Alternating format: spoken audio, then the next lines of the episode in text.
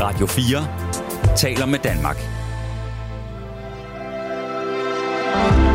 Velkommen til Nattevagten. I nat med Torben Steno. Ja, god aften. Øh, jeg er glad for at være tilbage foran mikrofonen, og til dem, der synes, at det er interessant, øh, og at øh, jeg øh, faktisk glemte det en gang i sidste uge, så, jeg fatter ikke hvorfor, men det var altså det, der skete. Men nu sidder jeg her, og det, jeg gerne vil tale med jer om i nat, det er øh, gråd, tårer, fordi og tude, eller græde. Altså, øh, det er jo mange sider af den samme øh, ting, fordi nogen bliver jo rørt, hvis de sidder i operan og hører den store øh, dødsarie til sidst, så øh, hælder de tårer ud af, af øjnene. Andre græder, fordi ens pårørende er, er måske lige nu, eller ikke lige nu, men øh, altså, der, der sker ulykker, der er øh, dødsfald i familien, det er så det sorg. Øh, så er der andre folk, der græder af glæde. Det er sådan nogen som badmintonspilleren Victor Axelsen. Han blev voldsomt populær på, at han græd så meget, da han blev verdensmester.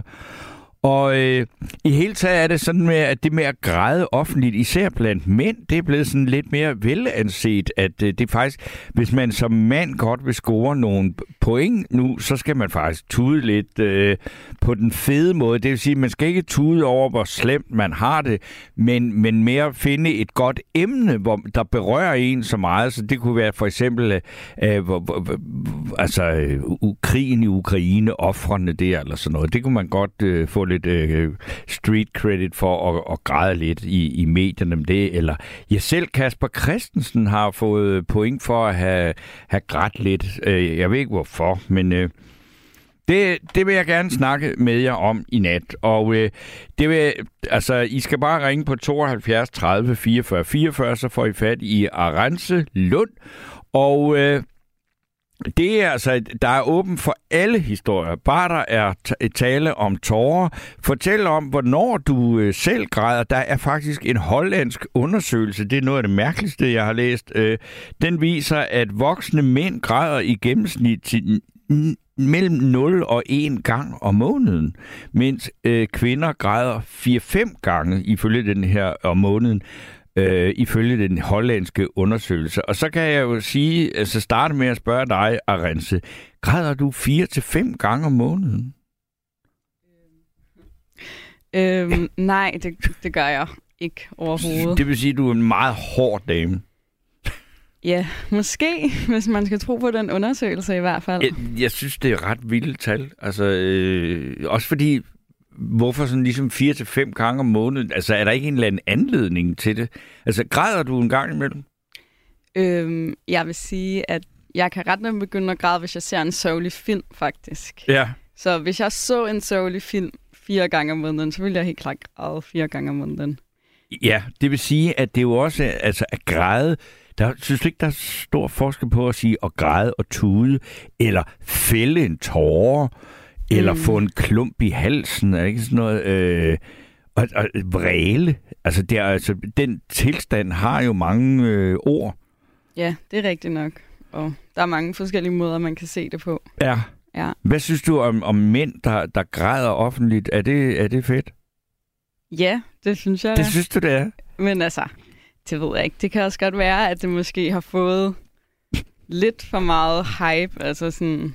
Ja det er jo meget normalt, ligesom med Victor Axelsen, at græde, hvis man har lavet en kæmpe bedrift. Ja.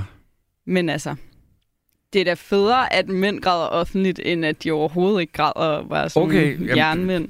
Ja, men det, det, det øh, vil vi gerne snakke med jer om, hvad I mener også om, altså øh, simpelthen jer, der sidder derude. Hvad græder? Hvad får jeg til at græde? Fordi jeg kan da også godt mærke det, men jeg synes da også, at, at jeg kan øh, registrere, at jeg måske er sådan, jeg prøver faktisk at undertrykke det, eller sådan noget. Hvis, mm. hvis, jeg, hvis jeg bliver meget berørt af øh, for eksempel af en film, eller et stykke musik, eller, altså, øh, men, men samtidig er jeg jo også egentlig ret glad for, at det kan lade sig gøre. Ja, det er rigtigt nok. Men altså, jeg synes også nogle gange, at det er, altså også hvis jeg er offentligt sådan, i biografen for eksempel, ja. så er en sørgelig film, og man så kommer ud med sådan en tårer, så synes jeg også, at det er lidt pinligt, når lyset bliver tændt. Og Jamen, hvorfor bare, egentlig? Jeg ved det ikke. Fordi vi- ser du sådan på de andre, hvis det er dig, der kommer forbi og, og ser nogen, der kommer ud fra en eller anden helt vild patetisk film, og så de har tårer i øjnene, og så siger du, ah, eller hvad?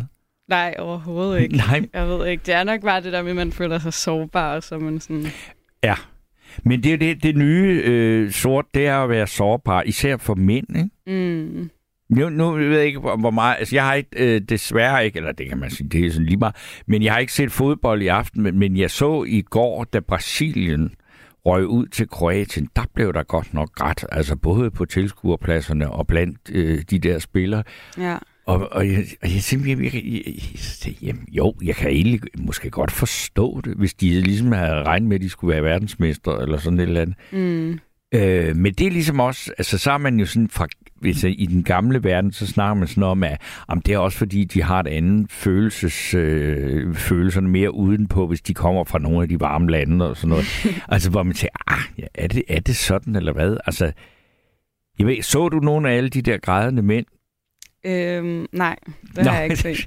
Men jo, jeg tror, jeg så faktisk engang en øhm, dokumentar om brasilianske fodboldfans. Ja. Og der var der også mange grædende fodboldfans med, som gik til psykolog og alt muligt. Men Det, og jeg vil også sige, det os, der er gamle nok. Vi kan huske, da der var VM i 2014, der blev afholdt i Brasilien, og Brasilien i semifinalen tabte 7-1 til Tyskland. Det var det fuldstændig som om, at hele landet var en stor.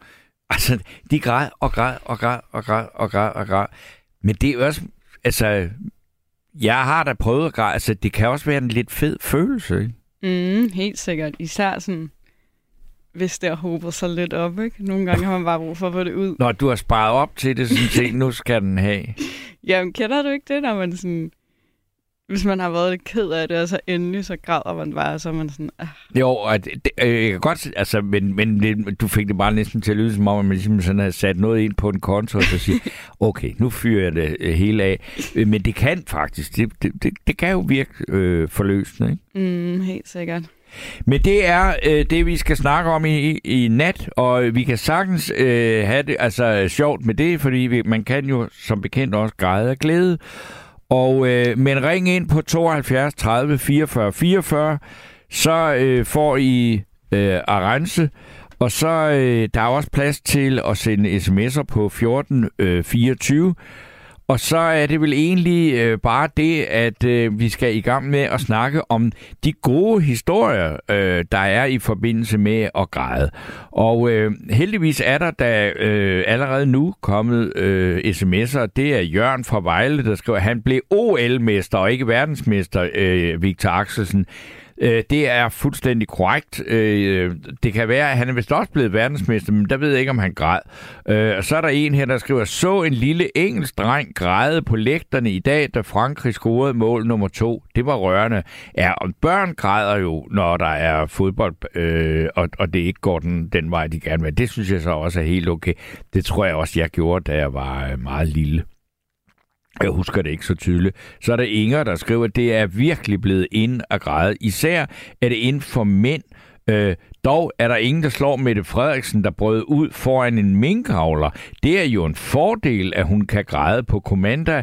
Kommando, øh, det var nok en pinlig, falsk affære, og det er så Inger C., der skriver det. Ja, det er jo svært at sige, øh, at sidde og bedømme, øh, når der øh, kommer en statsminister ud fra en... Øh, en øh, stald, eller hvad det hedder, en minkfarm, hvor øh, der, øh, dyrene er slået ihjel, om det er ægte eller ikke er ægte. Men øh, det, ja, det kan vi også øh, diskutere, fordi men det er klart, at, at tårerne der har jo en, en effekt, øh, og, og det, det tror jeg da også, at i det tilfælde var til hendes øh, fordel. Så er der en her, der skriver, bryllupper er rørende, Frederik var også rørt, Sound of Music er rørende, hver gang det er den der film, tror jeg, den gamle film om familien Trapp med Julie Andrews i hovedrollen. Øh, og ellers så, øh, der skal den samme sms, der står, ellers græder jeg kun, når der er grund til det, har kun set få mænd græde, selvom der var grund til det. Og så er der Frank på 62 år, der skriver, Hej Torben, i mit voksenliv har jeg kun kunnet græde, når mine kæledyr er blevet syge og skulle aflives. Et rent vandfald. Men selv når nære familiemedlemmer er afgået ved døden, føler, og jeg føler stor sorg, græder jeg tørt uden tårer. Lidt underligt, ikke? Øh, ja, det skal jeg ikke gøre mig til dommer over, Frank, men øh, jeg forstår da sagtens, hvorfor man kan græde, når der er et, øh, et dyr, man holder af, der går bort. Så er der en her, der det er Jørgen fra Vejle, der skriver, jeg stod og græd i byparken i Vejle, da Lis Sørensen gav koncert. Lidt pinligt blandt tusindvis af mennesker. Ja, det ved jeg ikke, Jørgen. Det kommer jo an på, hvad det var, du græd over. Og var der mange, der kiggede på dig og tænkte, hvorfor dog græd over en Lis Sørensen-koncert? Det er jo svært at sige. Så er der en her, der skriver, jeg græder ofte, når jeg skal tage afsked med folk, især hvis det er uvist, hvornår jeg ser øh, vedkommende igen. Og så er det Tony, der skriver, der er forskel på at græde, tude eller fælde en tårer. Jeg kan godt fælde en tårer på grund af en scene i en film, men det er uden gråd og ændring i ansigtsudtryk. Ingen kvinder tænder på en mand, som tuder. Det vil jeg gerne spørge øh, ud herude i natten. Ring ind på 72 30 44 44 og, og svar på, om du tænder, hvis du er kvinde, på en mand, der tuder. Men indtil vi har den første øh, lytter med os i røret, så synes jeg også lige, at vi skal høre et stykke øh, musik. Og øh, hvorfor skal vi så ikke bare tage, han er jo så rasende populær nu med øh, Tobias Rahim med sangen Når mænd græder.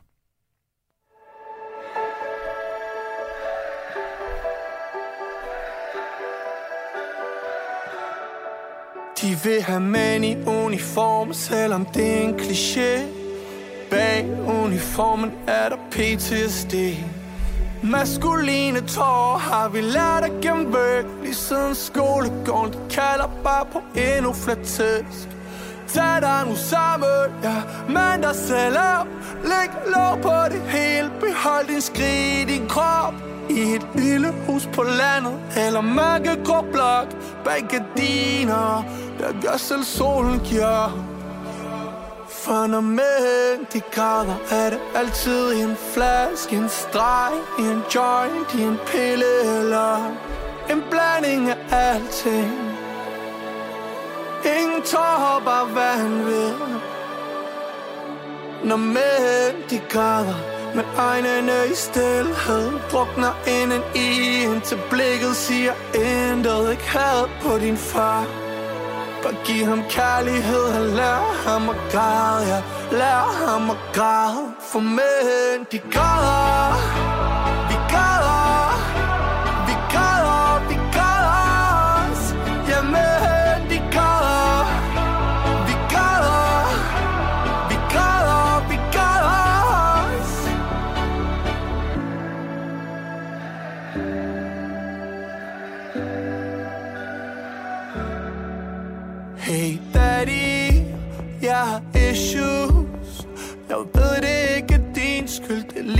And I miss you Som om giften lever videre i mig. Jeg har lyst til at gøre alt det lort som der ødelagde dig. Hvad skal jeg gøre med mine tårer Når de håber sig op? Hvad skal jeg sige til mor? Hun spørger om det går godt. Gå på svar. Tag ud på en bar. Gør ligesom far. ja for med mænd de græder Er det altid en flaske, en streg en joint, en pille eller En blanding af alting. Ingen tårer, bare vanvid Yeah. Når mænd de græder Med øjnene i stillhed Drukner inden i Indtil blikket siger intet. Ikke had på din far. Bare giv ham kærlighed og lær ham at græde ja. Lær ham at græde For mænd, de græder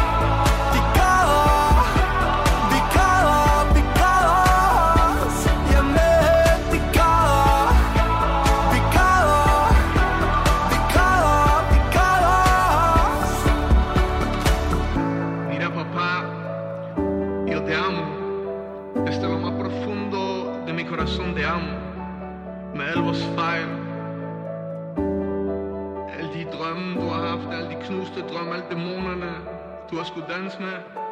Jeg kan godt se igennem dig, og jeg fucking elsker dig. Det var så Tobias øh, Rahim med Når Mænd Græder. Og øh, det vælter ind med sms'er, og tak øh, for det.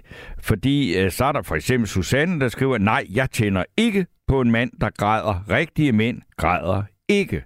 Så fik vi det på plads. Øh, øh, så det vil sige, at de her moderne mænd, for eksempel Victor Axelsen, han er ikke en rigtig mand. Han er bare en, øh, ja, en mand.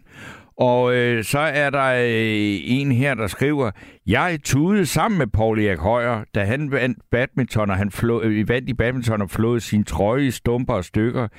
I rigtig gamle dage græd Svend Pri, da det lykkedes ham, lykkedes ham at vinde All England. Og øh, så er der en her, der skriver, jeg vil øh, synes, jeg vil synes det, det er mere okay, at sportsudøvere græder, fordi der er noget på spil, men at fans græder, der skal de skulle finde noget andet at gå op i. Øh, men altså, det er vel meget normalt at have følelser. Øh, nogen udtrykker sig forskelligt, var der så en lytter skriver. Men nu har vi så Lene med os. God aften, Lene. God aften, Torben.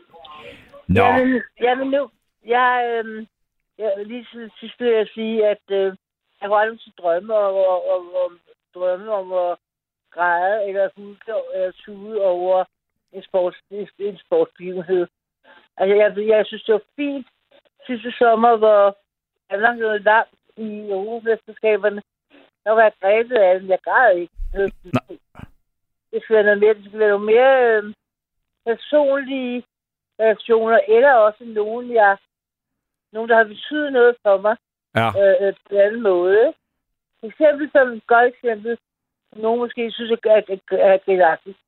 Altså, på nogle sider på Facebook, der du kunne se, at hver eneste gang, der er en, en, en, en kunstner, altså en, en, en musiker, der går bort, ja. der er masser, der siger, åh, og sådan noget, det er også jeg havde den eneste, og ja, og rip, og IP, eller det skulle ikke.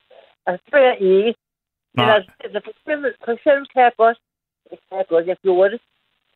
Øh, da Bowie døde Ja. for seks år siden, i januar måned, i han ville have fødselsdag, der kan jeg huske, at jeg hørte det om morgenen. Jeg kan huske, at, det, at de på det tre spillede et nummer med ham. Det det var sgu da mærkeligt, som tager jeg aldrig at gøre om morgenen. Nej. Og så vendte jeg på radiovisen, og så sagde, sagde de, at han var, han var, var død, ikke? Ja. Og godt at der gik jeg fuldstændig, altså, jeg, jeg gik helt, jeg gik fuldkommen, jeg, hylede, og jeg, og jeg græd, ikke bare en, ikke bare lidt, men Nej. meget. Og jeg, og jeg, jeg, jeg genhørte alle hans, øhm, alle de CD'er og LP'er, jeg havde med igen og igen. og hver eneste gang, jeg lyttede til det, så begyndte jeg forfra, ikke? Ja. Fuldstændig absurd, vil nogen sige, ikke? Det var sådan, jeg havde det. Fordi, at Ved du hvad, mand- ved, ved, øh, Lene, jeg vil enormt gerne høre alle dine historier omkring det her, men du skal, kan du kan, øh, tale tydeligere ned i mikrofonen, fordi det, der, der er meget støj på øh, det, vi får fra dig. Hallo? Ja? Lene? Ja, jeg Ja, ja det er be- meget bedre nu. Ja. Hallo? Ja, meget bedre. Meget Det er bedre. fordi, det er fordi, jeg slukkede, jeg slukkede for medhør. Ja, det var Det dejligt. nemmere for mig at holde. Ja, det er okay. Ja. Øh, fordi så skal vi simpelthen komme det bag på dig selv, at du græd så meget over, at Bowie var død. Ja, det gjorde det faktisk. Men det var fordi, hvad for hver eneste nummer, jeg, jeg lyttede til, Ja. så tænkte jeg på, at havde jeg en eller anden, der, der havde, så, så gav det mig et billede på, hvor jeg var på det tidspunkt i mit liv, da, da, da jeg lyttede til ham. Ikke hver eneste gang, altså igen og igen og igen. Ja. Og det var sådan, det var sådan lidt, ja, altså nogen ville måske synes, at det var komplet latterligt, ikke? Og det er igen det der med, at mange siger, åh oh, nej, og jeg, og jeg, hvor er jeg dog ked af det, og jeg er sådan, og det, han er, han er der lige så græder over sådan. Sådan har jeg det ikke, sådan har jeg det kun med, med få, ikke? Ja. Jeg gjorde det, da Bowie døde. Der holdt jeg simpelthen en... en ikke- jeg kan ikke forklare det, det lyder sådan lidt... lidt uden jeg selv synes, det er latterligt, ikke? Der holdt jeg simpelthen nogle dage, jeg sørg, hvor jeg sørgede, ikke? Ja. Og bare lyttede og igen og igen og igen, og, og tude simpelthen, simpelthen sådan bare, like, og sådan, og jeg havde lukket vinduerne og gjorde, jeg kunne prøve det i et af timer, når ingen kunne høre mig, ikke?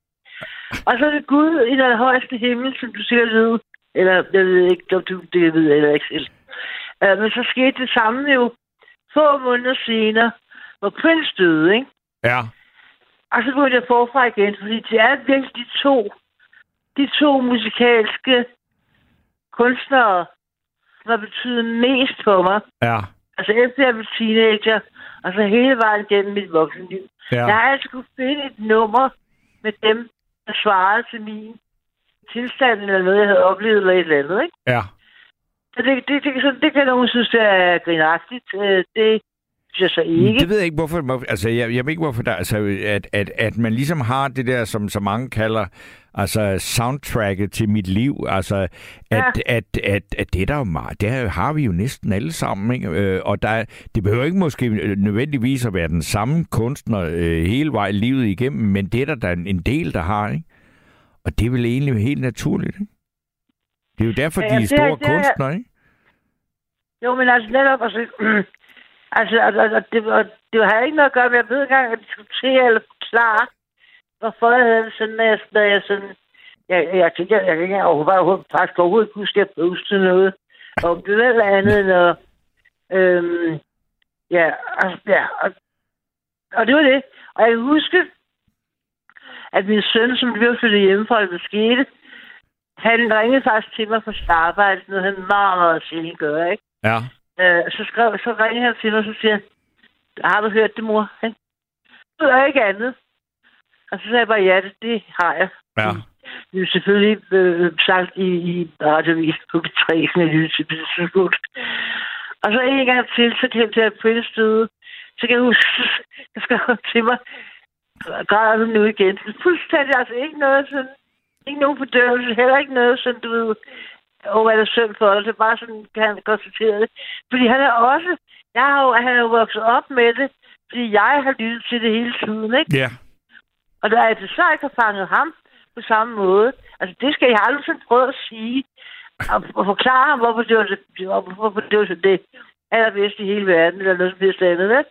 Altså, han selv kunne lytte, han selv kunne lytte sig frem til, hvad det var, der var godt, og, ja. og ellers altså, så Du siger det. siger også, de, de to kunstnere, du nævner, altså Bowie og øh, Prince, altså det var to af dem, som, som så, så gamle var de jo heller ikke. Det er jo ikke sådan ligesom, du ved, den der med, altså det, det glemmer jeg da aldrig, da Mette Frederiksen, hun sagde ved et pressemøde, at et hvert dødsfald er en tragedie. Ikke? Så jeg, ah, det er det vel ikke, når der er en eller anden på 91, der har været dement i 10 år.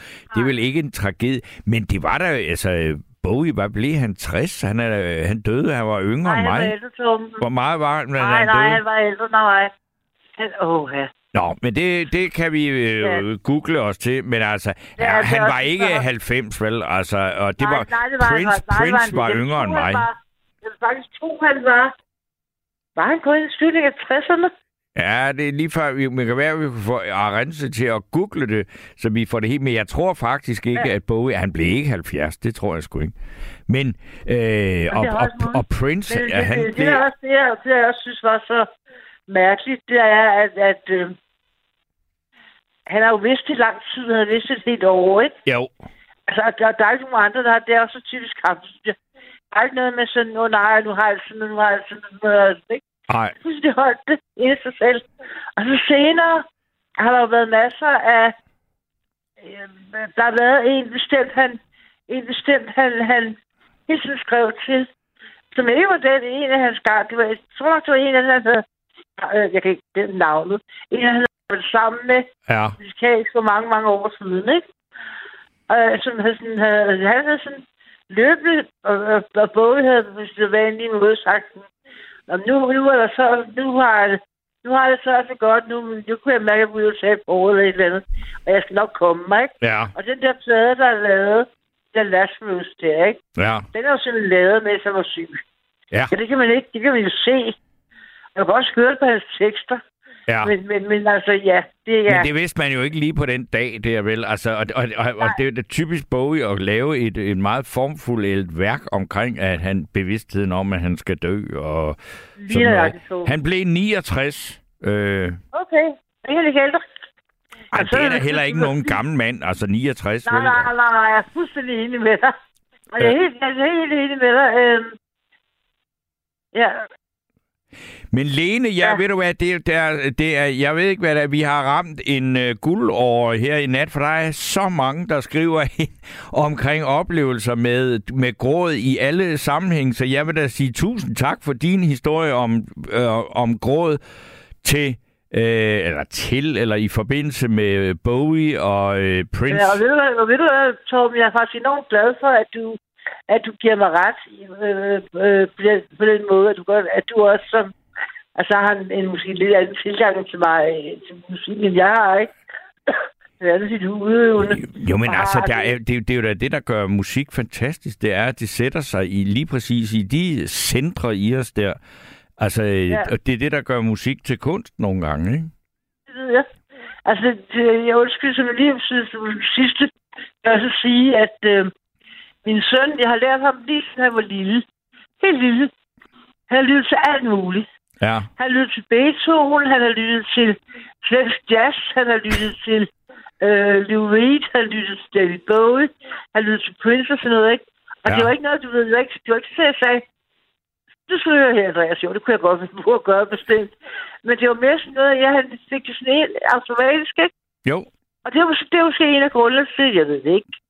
Og han havde naturtalent, at han så blev, blev optaget på Sankt Annes Gymnasium Skole som 9 år, ikke? Jo, men han har da altså, lyttet altså, til med god musik. Han har, fået, han har fået en dannelse med hjemmefra, ikke?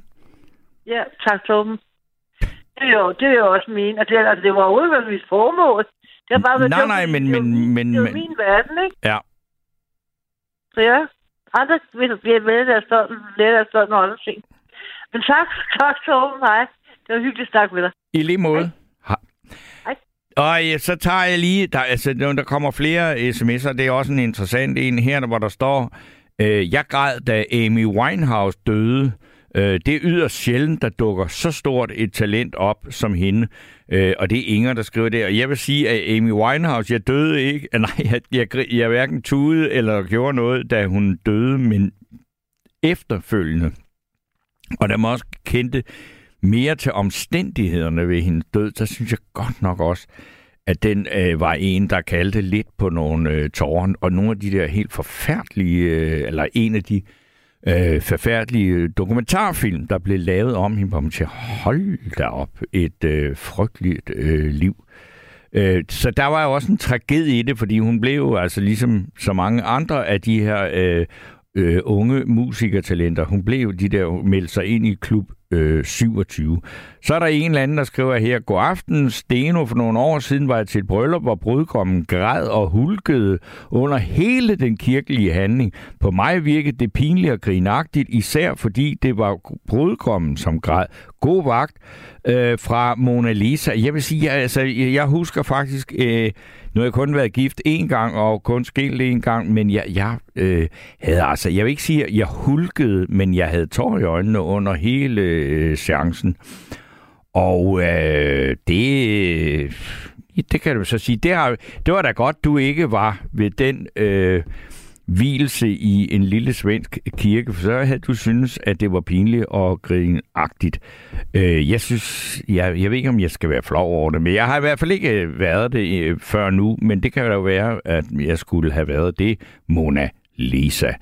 Og øh, jeg ved ikke om der altså og I skal endelig bare ringe ind med jeres øh, grådhistorier på 72 30 44 44. Det er både glædestårer, det er øh, tristesse, vi kan rumme det hele, vi vil bare gerne høre om det. Og så det der også, som Arense snakker om, at det faktisk kan også kan være lidt dejligt øh, at græde, især hvis man har sparet op til at øh, give den en ordentlig øh, tur. Ikke? Og øh, der er der så en her, der skriver, Kim Larsen døde uhelbredeligt syg. Det vidste vi. Tabet var stort. Men hans søn holder ham øh, i live. Og øh, det var der også en, en øh, hvad skal vi sige, en aften. Der var mange, der vidste, at øh, hvad hedder det, Kim Larsen var på sidste vers. Men der var godt nok også mange, der måtte øh, fælde en tårer, fordi han har betydet utrolig meget og gør stadigvæk efter sin død jo for mange. Men det er øh, nattens tema, og vi skal ikke høre Kim Larsen nu, selvom det vil jo være øh, oplagt. Men vi er øh, lige indtil, at jeg har den næste lytter med mig, der har ringet på 72 30 44 44, så skal vi høre et øh, nummer, der er skrevet af Agneta Feldskog, altså inden hun blev en del af ABBA. Og øh, på dansk, der kom den så til at hedde Hvis tårer var guld, og det blev Susanne Lanas kæmpe store hit, og vi har kun kunne finde den i en ualmindelig tavlig øh, live-version, men jeg synes alligevel, at vi skal høre øh, Hvis tårer var guld. Og den kommer her.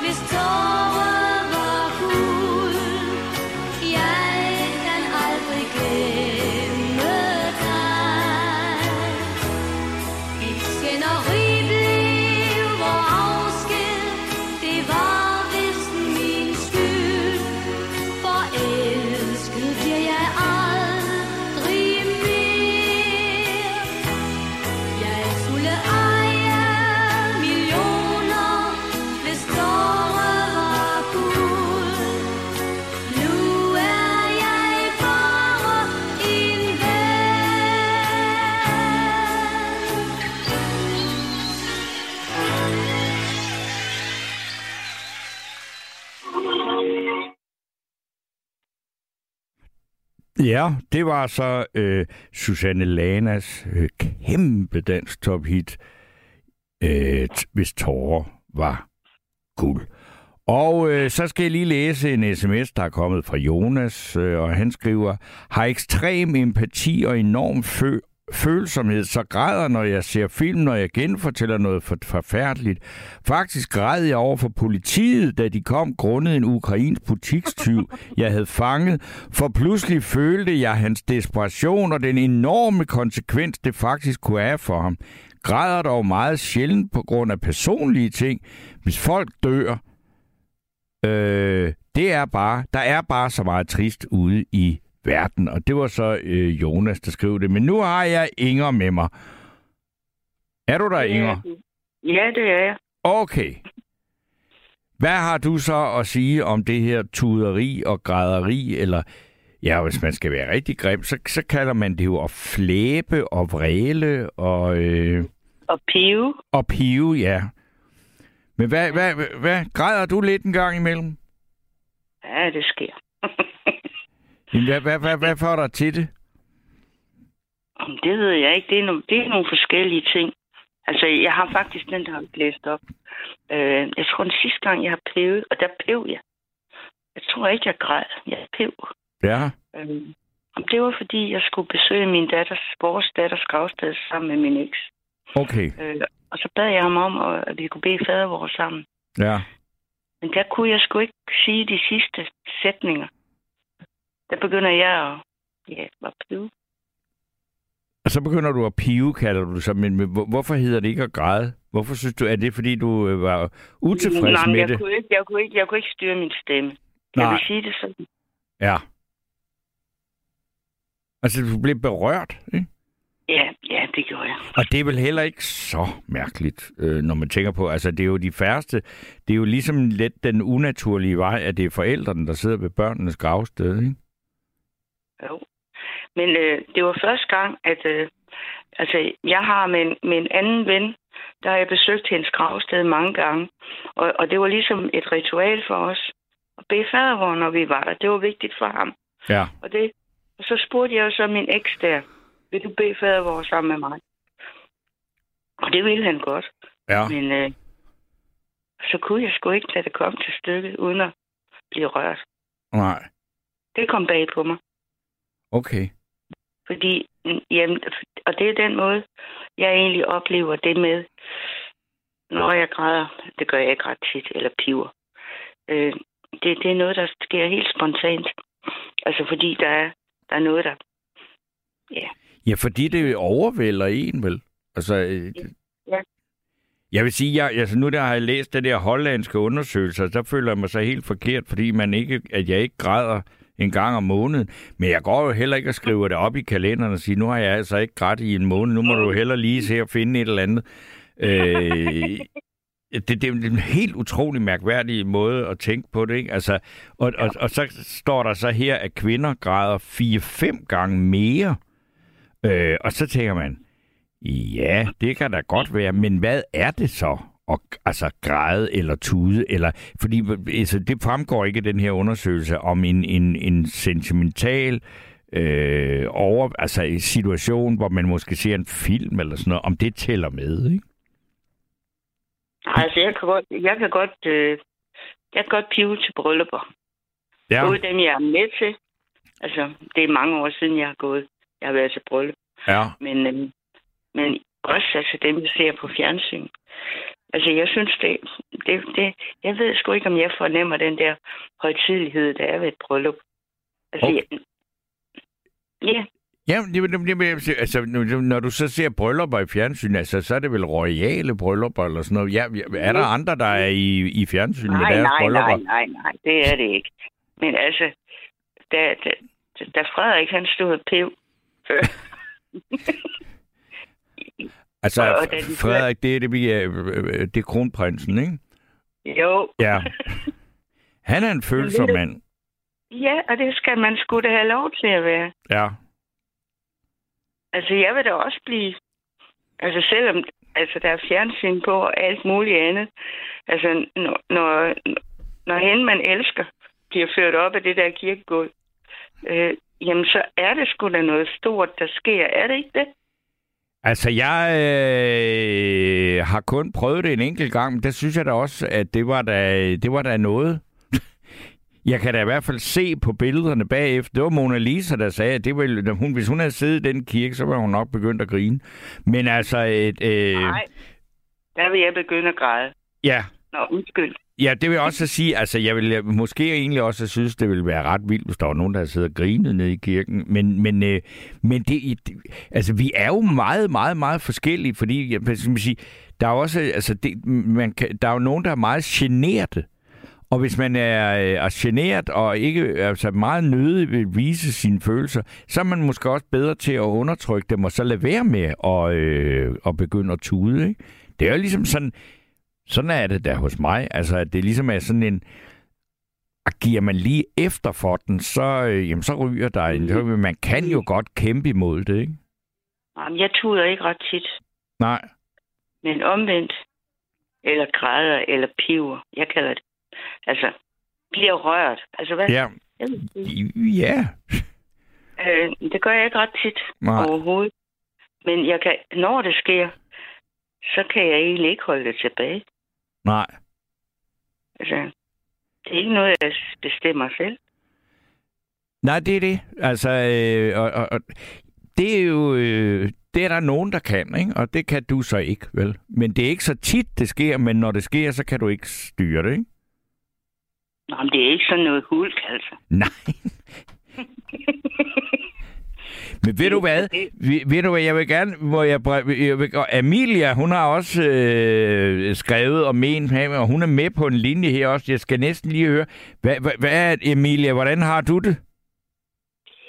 Jamen, øh, jamen, som jeg skrev, så, så for mig er en rigtig mand. Det er en, der, der godt tør at være blød. Ja. Ja, der er ikke noget galt med at vise følelser. Nej, Og så men... jeg også, at Ja. Mm, Du skriver, at det sikkert er sundt at græde, hvis der er grund til det. Øh, der, vil jeg, der, der vil jeg godt lige komme ind med et indspark mod det. Hjemme det der, I, øh, I skal da bare, og I må gerne tale sammen uden om mig. Nej, men jeg vil gerne du skal også være med. Ja, ja, ja, ja. Ja, det siger jeg også, det skal du. Men- Nej, Amelia, nu, Nej. ja. Jeg lytter, jeg lytter. Nej, det er din tur nu. nå, okay. Så. Hvilken Jeg har tur er det? Jamen, du skriver, at, at du skriver i din uh, sms, Amelia, der skriver du der, at, at du føler en lettelse efter en tudetur. Ja. Ja, fordi så er det ligesom, at jeg får afløb for... Øh, ja, jeg ved, jeg, det er svært at forklare. Men øh, bagefter, så er det ligesom om, så... Åh, ja. Og det, sådan tænker jeg, jeg tror ikke, der er den store forskel på mænd og kvinder der. Ej, det tror jeg heller ikke. Altså, når man, når man har tømt karret med tårer, så er ja. Det jo en lettelse. Det kender jeg. Altså, øh, Ja.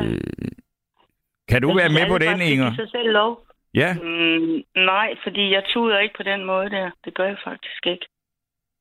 Det, det sker rent spontant, og det gør, jeg gør det meget sådan øh, for mig selv egentlig.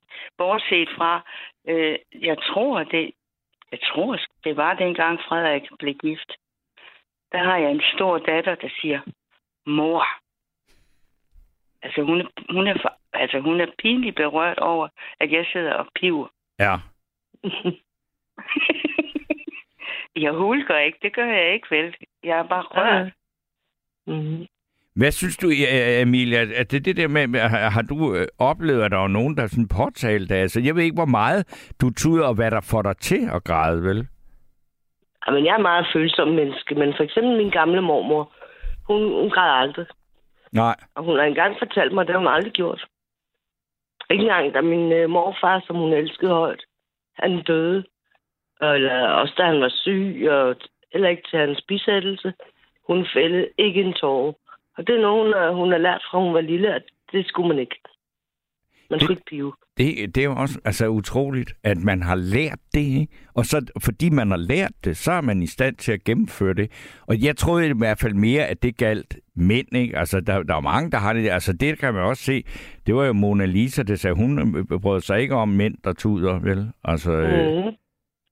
at, at det har skal man min bare ikke. morfar græde to gange. Ja. Øh, ja, Øh, men det gjorde mig altså ikke mindre maskulin i mine øjne. Nej, hvad siger Inger? Nej, men det er fordi, i forhold til, du, du ved, at vi har mistet et barn, ikke? Jeg har aldrig nogensinde set min mand eks græde nogensinde. Uanset, altså lige meget hvad, så har du har aldrig set ham græde. Nej, det har jeg ikke. Nej. Jeg ved, Men- han, Ja. jeg ved, han har været ked af det. Selvfølgelig var han det. Ja, ja. Men var det, fordi han var, var opdraget til drengegræder, ikke? Det ved jeg ikke, men han var ikke sådan en he-man. Han er faktisk en blød mand. Øh, Men, øh, Ja. men det der med at græde, det gjorde han ikke. Nej. Altså, Aha. jeg ved, min, min ene fætter har engang spurgt min mor, øh, da han var helt lille. Og det ved jeg ikke, hvor han har haft det derfra. Men, men det var noget med, at min mor havde sagt, at man skulle spise sund mad og øh, spise en havregryn, så bliver du stærk eller et eller andet. Og så havde han spurgt hende, kan man så også bedre, er det så også lettere at lade være med at græde? Der har han kun været tre år eller sådan noget. Så der er jo nogle drenge, der har fået at vide, at rigtige drenge, de græder ikke. Ja, det er der. Ja. Det tror, jeg, det tror jeg faktisk ikke ham her. Jeg var gift. Han er, han lever stadigvæk, og han er faktisk en blød mand. Men han ja. viser det bare ikke. Nej. Nej, men min fætter er også en blød mand, men han græder ikke. Nej. Men, men altså, er det, er det, altså, jeg vil så sige, jeg, jeg er faktisk ret rummelig. Jeg sagde, altså, man må gerne være en blød mand, øh, der ikke græder. Øh, og man må også gerne være, for min skyld, en benhård mand, der græder. Altså, det, vi, vi- vi er jo meget forskellige, ikke? Altså, men det, Jamen, jeg synes jo bare, at folk skal give sig selv lov til at græde, hvis de har, hvis, hvis de, fordi det er en forløsning. Altså, det er, det er det for mig. Det er en befrielse bagefter, så føler man lettelse, og altså, ligesom om, at der, der er nogle sten, der er faldet af ens skuldre, eller jeg ved ikke, hvordan jeg skal forklare det, men det er en, øh, det er en rar følelse bagefter. ja. Ja, men der er jeg så nok anderledes, end du er. Og jeg er nok ikke, Ja. Jeg er nok ikke så sød, som du er. Øh, den måde, jeg er kommet af med, og det er i forbindelse med min datters strukne ulykke og død. Jeg har, jeg kan godt sige dig, jeg har, jeg kan sige de grimmeste ord i verden. Det er også en måde at græde på, at man er vred. Ja. Men er det så, fordi du, du sviner andre mennesker til med sprogets værste gloser og bare jeg, øh, jeg, sviner i ikke, vrede? jeg, sviner, jeg sviner ikke andre mennesker til. Jeg svinede Ja. min eksmand til, som, Ja. som passede hende, da hun druknede. Mm. Jamen, jeg kan godt huske, du fortalte den der historie med den swimmingpool der. Det var frygteligt. Og der faktisk der, da du fortalte det, der kunne jeg ikke lade være med at tude. Altså, jeg sad bare herhjemme og, og hørte historien, da du fortalte det. Men øh, der, altså, der er jeg blevet, der skal ikke ret meget til. Så triller Nej, tårnen ned men- kinderne. Men altså, der er jeg jo så en anden måde at reagere på. Og det er Ja. ja. simpelthen at blive vred Ja. og lukke utrolig meget grimt ud. Og det er ikke det. Ja. For det er måske, det er måske den samme forløsning, vi får. Det kunne det jo øh, godt være. Det er jo også Det kan med, være. der er jo også det der med altså nogle øh, tudeture, ikke? Hvor man, hvor man tuder, og så lige pludselig så kigger man over på det menneske, der tuder, og så begynder de at grine, ikke? Altså, de, at, de er jo ret tæt forbundne. Ja. Nogle, nogle gange de der øh, følelser, ikke?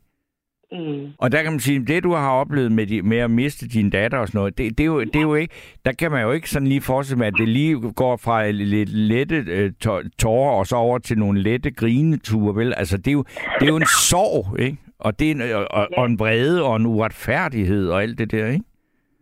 Jo, men, øh, men altså, jeg er stadigvæk, jeg kan jo stadigvæk blive rørt over film. Det er jo ikke fordi, jeg ikke har følelser. Nej, For det har jeg. det er, meget, det er vi Altså, glade kan- for. Jeg kan ikke. Det er sgu ikke ret længe siden, jeg kom til. Jeg, jeg har set øh, Sound of Music måske 20 gange efterhånden. Ja. Og ved du hvad, jeg tuder sgu hver gang. Okay. Kender du den, Amelia, med, med Julie? Er det en gammel film Nej, fra 60'erne ja, eller sådan noget? Jamen, jeg, jeg har sådan... Jeg, jeg kan ikke uh, fordrage musicals. Okay. Desværre. Det kan jeg ikke. Jeg har prøvet at se den. Jeg har, jeg har forsøgt. Ja, Ja. ja. ja Det, det, det, jeg kan det, ikke. det, er også lige, det er også lige meget, men altså, den har rørt mig altid. Ja. Øh, og, og, men, øh, og det er ikke, fordi det er en musical. Nej, nej, jo, Nej. det er det jo nok. Det er det, fordi det er... Du kan ikke, selvom du ikke kan fordrage musicals, så kan du ikke sige, at det ikke er god musik, for det er det. Og det vil jeg holde på. Men det gør Jamen, ikke det noget. siger jeg heller ikke, det ikke er. Men, men jeg kan godt blive rørt af film og Ja. alt muligt andet. Ja. Er der, er der sådan en film, du bare ved, den kunne du godt tænke dig at se? Altså, det er sådan et spørgsmål til begge to. Når du ser The Sound of Music så mange gange, så er det selvfølgelig, fordi du godt kan lide den film, men så tænker jeg, jeg trænger også måske til lige at tude lidt, så jeg tager den sgu. Ej, nu skal du lige stoppe. Den kom bare lige pludselig. Okay. Nej, nej, nej, nej, nej, nej. Men altså, Nå, det Nej. kunne da godt være. Nej, nej, nej, nej. Jeg Okay. kan. Det var sjovt, det der. uanset, uanset, uanset hvad øh, Julie Andrews, hun synger, det kan du ikke tage fra hende. Nej, nej, jamen, altså, jeg, altså, jeg har ikke set den 20 gange, men jeg har set den nok til, at jeg godt ved, hvad den handler om, og jeg har kunne hjælpe mig også været i Salzburg og gået ind i gården og kigget på der, hvor den er, noget af den er optaget og sådan noget, så det, det, Nå, nå, nå, nå. så øh, der er ikke, der er ikke noget, det har ikke noget med filmen at gøre på den måde. Men Emilie, så sker der jo, hvad, altså, hvad, hvad, hvad, hvad græder du til? Har du det sådan med, at der er nogle film, du bare ved, åh, Nej, ja, det er der måske, men, men jeg kan også godt lide at se film, jeg ikke har set før. Ja, Og her for nylig har jeg set uh, A Dog's Purpose, altså som, som handler om en hund, og så bliver den genfødt som hund. Altså forskellige uh, hunderaser og forskellige hundeliv. ja. Og den, det er sådan en, jeg kan komme til at tage ud over. Det lyder da også dejligt. Jamen, det er fordi, den der hund, den, øh, altså, men, den, har du set den? Eller har I? har Nej, I jeg, jeg får bare, altså jeg bliver Nej. helt, jeg får hundebilleder i mine, altså for mit indre lige nu, Jamen, ikke? den- Ja, og nu har jeg aldrig været sådan, altså jeg har aldrig selv haft en hund eller noget, men den bliver fortalt, hvad der er en mandestemme, der fortæller som om, at det er hunden, ikke? Ja. Altså, og så oplevede jeg det og det. Og det første liv, den har, der bliver den bare fanget af en, en sådan en hundefanger, fordi det er sådan en herreløs hund, og så bliver den bare aflivet. Ja. Så bliver den genfødt som en, en anden hund. Men, men det, der er så sødt, det er, at den, den kan huske sine tidligere liv. Ja. Og Den, altså den, jamen, sådan noget kan jeg ud over, selvom det bare er en hund. Ja. Eller en film om en hund. Men det er, uh, dyrene, altså det ved jeg jo også, altså det er der jo også her, der er mange, der har skrevet, eller altså flere, der har skrevet på sms, at det der, når, når øh, man har et, øh, et selskabsdyr, der går bort, Ja. så er Ja, det der altså, det, det, er altså svært, ikke? Ja. Og holde jeg, har- tårerne jeg har tilbage. prøvet det både med hest og kat og sådan noget. Det gør virkelig ondt. Ja. Mm. Ja, der har jeg også som modsat haft katte. Men ved du hvad, de kunne ikke leve mere. Der er jeg så åbenbart en kynisk person. Øh, at sige, at de skal ikke leve mere. De skal ikke lide mere. Nej. Det skal da heller ikke, men det er da ikke at være kynisk. Nej, nej, altså hvis de er syge og Nej, dårlige, nej. så, så er det øh, det mest humane at få dem aflivet. Det skulle man Ja. også gøre med mennesker. Torben har jo øvrigt lovet mig at tage emnet aktiv dødshjælp. Ja, men det og gør vi jo altså også, men jeg, jeg venter lige til en af, en af de helt tunge juledage, så tager vi den. Ja, ja, det er fint. Prøv, prøv, lige, prøv lige at høre. Den der kan vi jo godt tage op. Fordi det er jo, det er jo et emne, som også spørger. Altså, som ryger rundt nu Ja, men her. det bliver en anden nat. Ja, vi tager, jeg, jeg, jeg, jeg, jeg, skal, jeg vil lige mentalt indstille mig på at snakke om aktiv dødshjælp. Øh, og det, i aften, der vil jeg hellere bare snakke om Om at gråd. tude, tude, Om- ja, om- og alle om- de om- forskellige Om, piv, om tudefjes. tudefjes, pivefjes, Ja, øh, tårer, øh, altså det hedder så mange ting, ikke? Og det er jo, også fordi, det det er er, jo altså ikke, også det, er dejligt at- det er jo ikke bare én følelse, der er mange forskellige følelser i, og øh, Ja, og ved du hvad, og ved du hvad, de sker i fuldstændig, for mig i hvert fald, i fuldstændig forskellige sammenhænge. Og, og det er derfor, jeg, jeg, jeg ved ikke, hvornår jeg, hvornår jeg bliver ked af det, hvornår jeg ikke bliver. Men jeg græder altså ikke fire gange om måneden. Det bliver jeg nødt til at sige. Det gør jeg, men så er det som regel af glæde. Jeg græder mere af glæde, faktisk.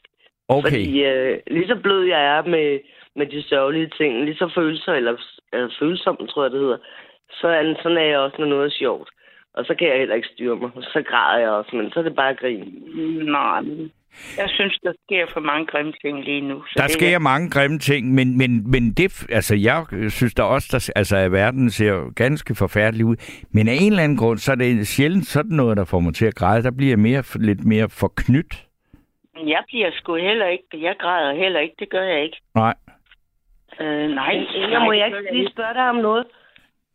Jo, Inger, må jeg spørge dig om noget? Har du aldrig nogensinde øh, grinet så meget, så du, så du græd, altså så tårerne løb ned ad kinderne? Det har jeg ikke prøvet. Har du ikke? Nej. Nå. Har du? Ja, mange, det sker tit. Fordi folk er sjove. Ja. Ja, eller vi joker. Jeg synes der også, der er mange sjove folk, men altså, jeg griner. Jo, jeg, jeg, jo, jeg kan godt synes, ej, altså, jeg kan godt blive glad, men jeg græder ja. ikke. Nej, okay, men jeg har nogle gange grinet så meget, så jeg faktisk var bange for at dø, fordi jeg følte, jeg var ved at blive kvalt. Ja. Og ved du hvad? Jamen, det synes jeg skulle da. Nej, alt andet lige. Altså, det, det er da en dejlig øh, ting. Altså, nej, ting, det hedder ikke nogen ting. Hvad hedder det? Det er da Jamen, dejligt, godt, hvad at du mener. Nå. Det er da dejligt, at du kan glæde dig så Ja. meget. Ja. Der er der også en grund til, at man, altså, man har det udtryk, der hedder, jeg var lige ved at dø af grin, Jeg er ikke? meget glæde. Ja, og dø af grin, ikke? Ja, ja, det er rent. Jamen, Ja, det kan ske, at man, man simpelthen ikke, man kan ikke stoppe, man kan ikke holde op med at grine. Ja. Og man har svært ved at få luft, og det gør ondt i maven, og Ja. ja, og Ja, nu skal ikke styre det. Jamen, det skal du ikke snakke om. Jeg er blevet sendt uden for døren og har fået en losing, fordi jeg er død af grin. Okay, men så har du jo været tæt på. Ja, så du har prøvet det lidt alligevel. Ja. Jeg har prøvet, jeg har prøvet grineanfald, det har jeg godt nok. Ja, Men okay.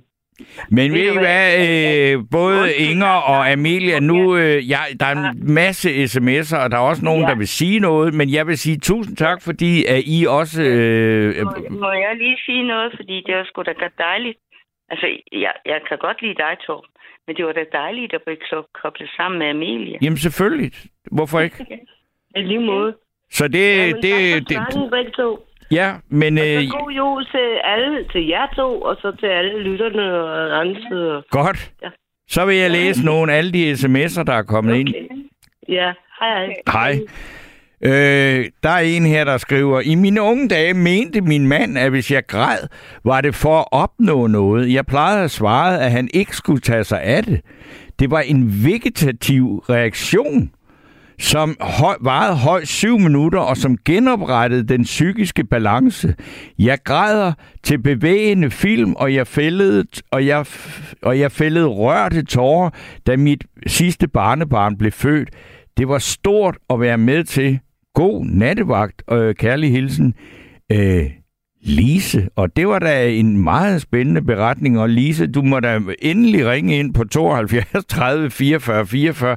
Det kunne da godt være, at vi skulle have uddybet den. Så er der en øh, Hans Jultved fra Hillerød, der skriver, nu har kvinderne brugt overvis på at fortælle os mænd, at vi bare, at, øh, at vi bare skal være os selv og tude alt det, vi vil. vi vil. Sagen er bare den, at når vi gør det, så kigger de den anden vej. Jeg holder derfor fast i, at en mands rolle er at være den stærke og ikke noget midt imellem. Øh, ja, det var der øh, også et spændende synspunkt. Så er der en her, der skriver, at nyere forskning har påvist, at gråd virker smertelindrende, ligesom et langt trøstende knus eller blid rygmassage. Og så er der en her, der står, min far var til et hav af begravelser og kunne aldrig græde til dem. Han sagde til min mor, Helle, hvorfor kan jeg ikke græde? Det havde han jo ikke øh, noget, øh, det havde hun jo ikke noget svar på. Først da min far blev syg og skulle dø, kunne han græde. Så kunne han, så kunne, så kunne, ja, det ved jeg, der må skulle stå til gengæld, så, så kunne til gengæld han græde. Han hulkede, for han ville ikke dø. Min mor måtte trøste ham og græd ikke med, men undertrykte sin trang til at græde. Det førte så til gengæld til, at min mor ikke kunne græde, da min far endelig døde efter fem års kræft. Min mor, som aldrig havde svært ved at græde, kunne ikke græde over sin elskede mands død. Det var dog også godt nok en øh, temmelig øh, vild og voldsom øh, historie, øh, den der. Og så er der bare en, der skriver god jul til Inger og Amelia. Så er der Molly, der skriver, jeg har tudet i næsten to år, da min mand gennem 36 år døde i 1999. Og at jeg, øh, og at jeg midt i den store sorg, så fik jeg cancer i 2001 og blev opereret to gange med 14 dages mellemrum. Så jeg var ved at drukne i den øh, tid, og det var så øh, Molly, der skrev den. Og så er der en her, der står, dyr kan ikke græde, i hvert fald ikke som mennesker græder med tårer. Øh, det er noget, der ligesom adskiller dyr og mennesker, ligesom dyr heller ikke kan smile og grine. Sjov øh, forskel i øvrigt. Og øh, det var så en, en, en bare nogen af alle de her fine sms'er. Jeg synes også, der skal også være en rigtig negativ en, og den er her.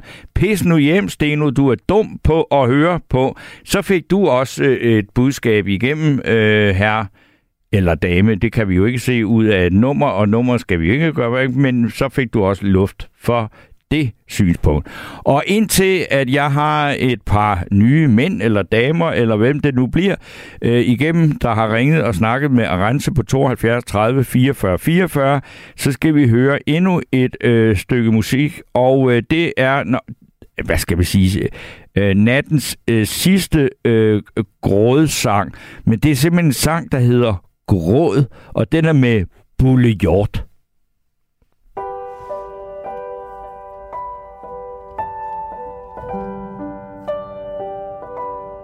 Det er godt at tage sig tid til græde for en stund over livets perspektiv og at jorden er så rund. Se mirakler overalt Øjet rækker hen Smag tårer søde salt. Og græde lidt igen. Mærke hvert hjerteslag. Kende dets værdi Sukke over at en dag Er alt det her forbi. Ting. Huden måler med. Lad tanker vandre frit omkring Og sende dem afsted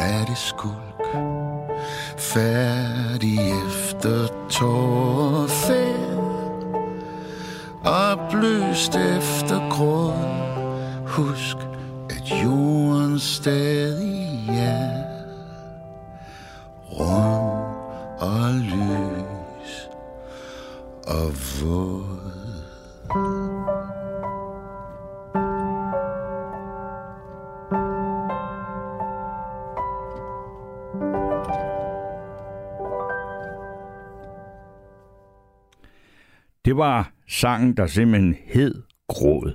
Og så øh, skal vi lige nå den her sms. Der står, kan jeg huske, at gårdvagten i skolegården altid kaldte drenge, der græd, øh, hvis de slog sig eller fik tæv, for pivskid.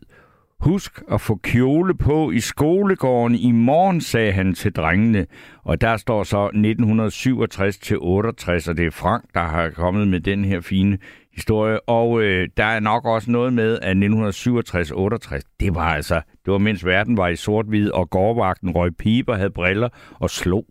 Øh, det er længe siden, men øh, fin historie, Frank. Og øh, nu skal jeg så byde velkommen til David.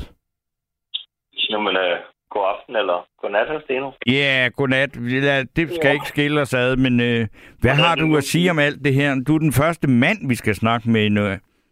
Nå, tak skal de have. Ja, tak, tak, tak. En mand og mand. Men øh, jo, øh, hvad har man at sige? Det er jo, hvis vi snakker direkte tårer, Ja. kun, så kan de jo komme på mange forskellige måder. Ja. Også i af provokation og så videre. Ja. Men øh, en person, der virkelig tuder, jamen der er det jo følelserne, der får lov til at give slip, ikke? hvor man ikke selv kan styre det. Ja. Øh, så der er jo lidt store forskel der jo selvfølgelig. Men øh, som jeg også skrev på sms, som ung, der kunne jeg ikke føle de følelser, som gjorde, at jeg brød ud i, i gråd. Det kunne Men, du øh, simpelthen ikke. Ved du, hvorfor du ikke kunne det?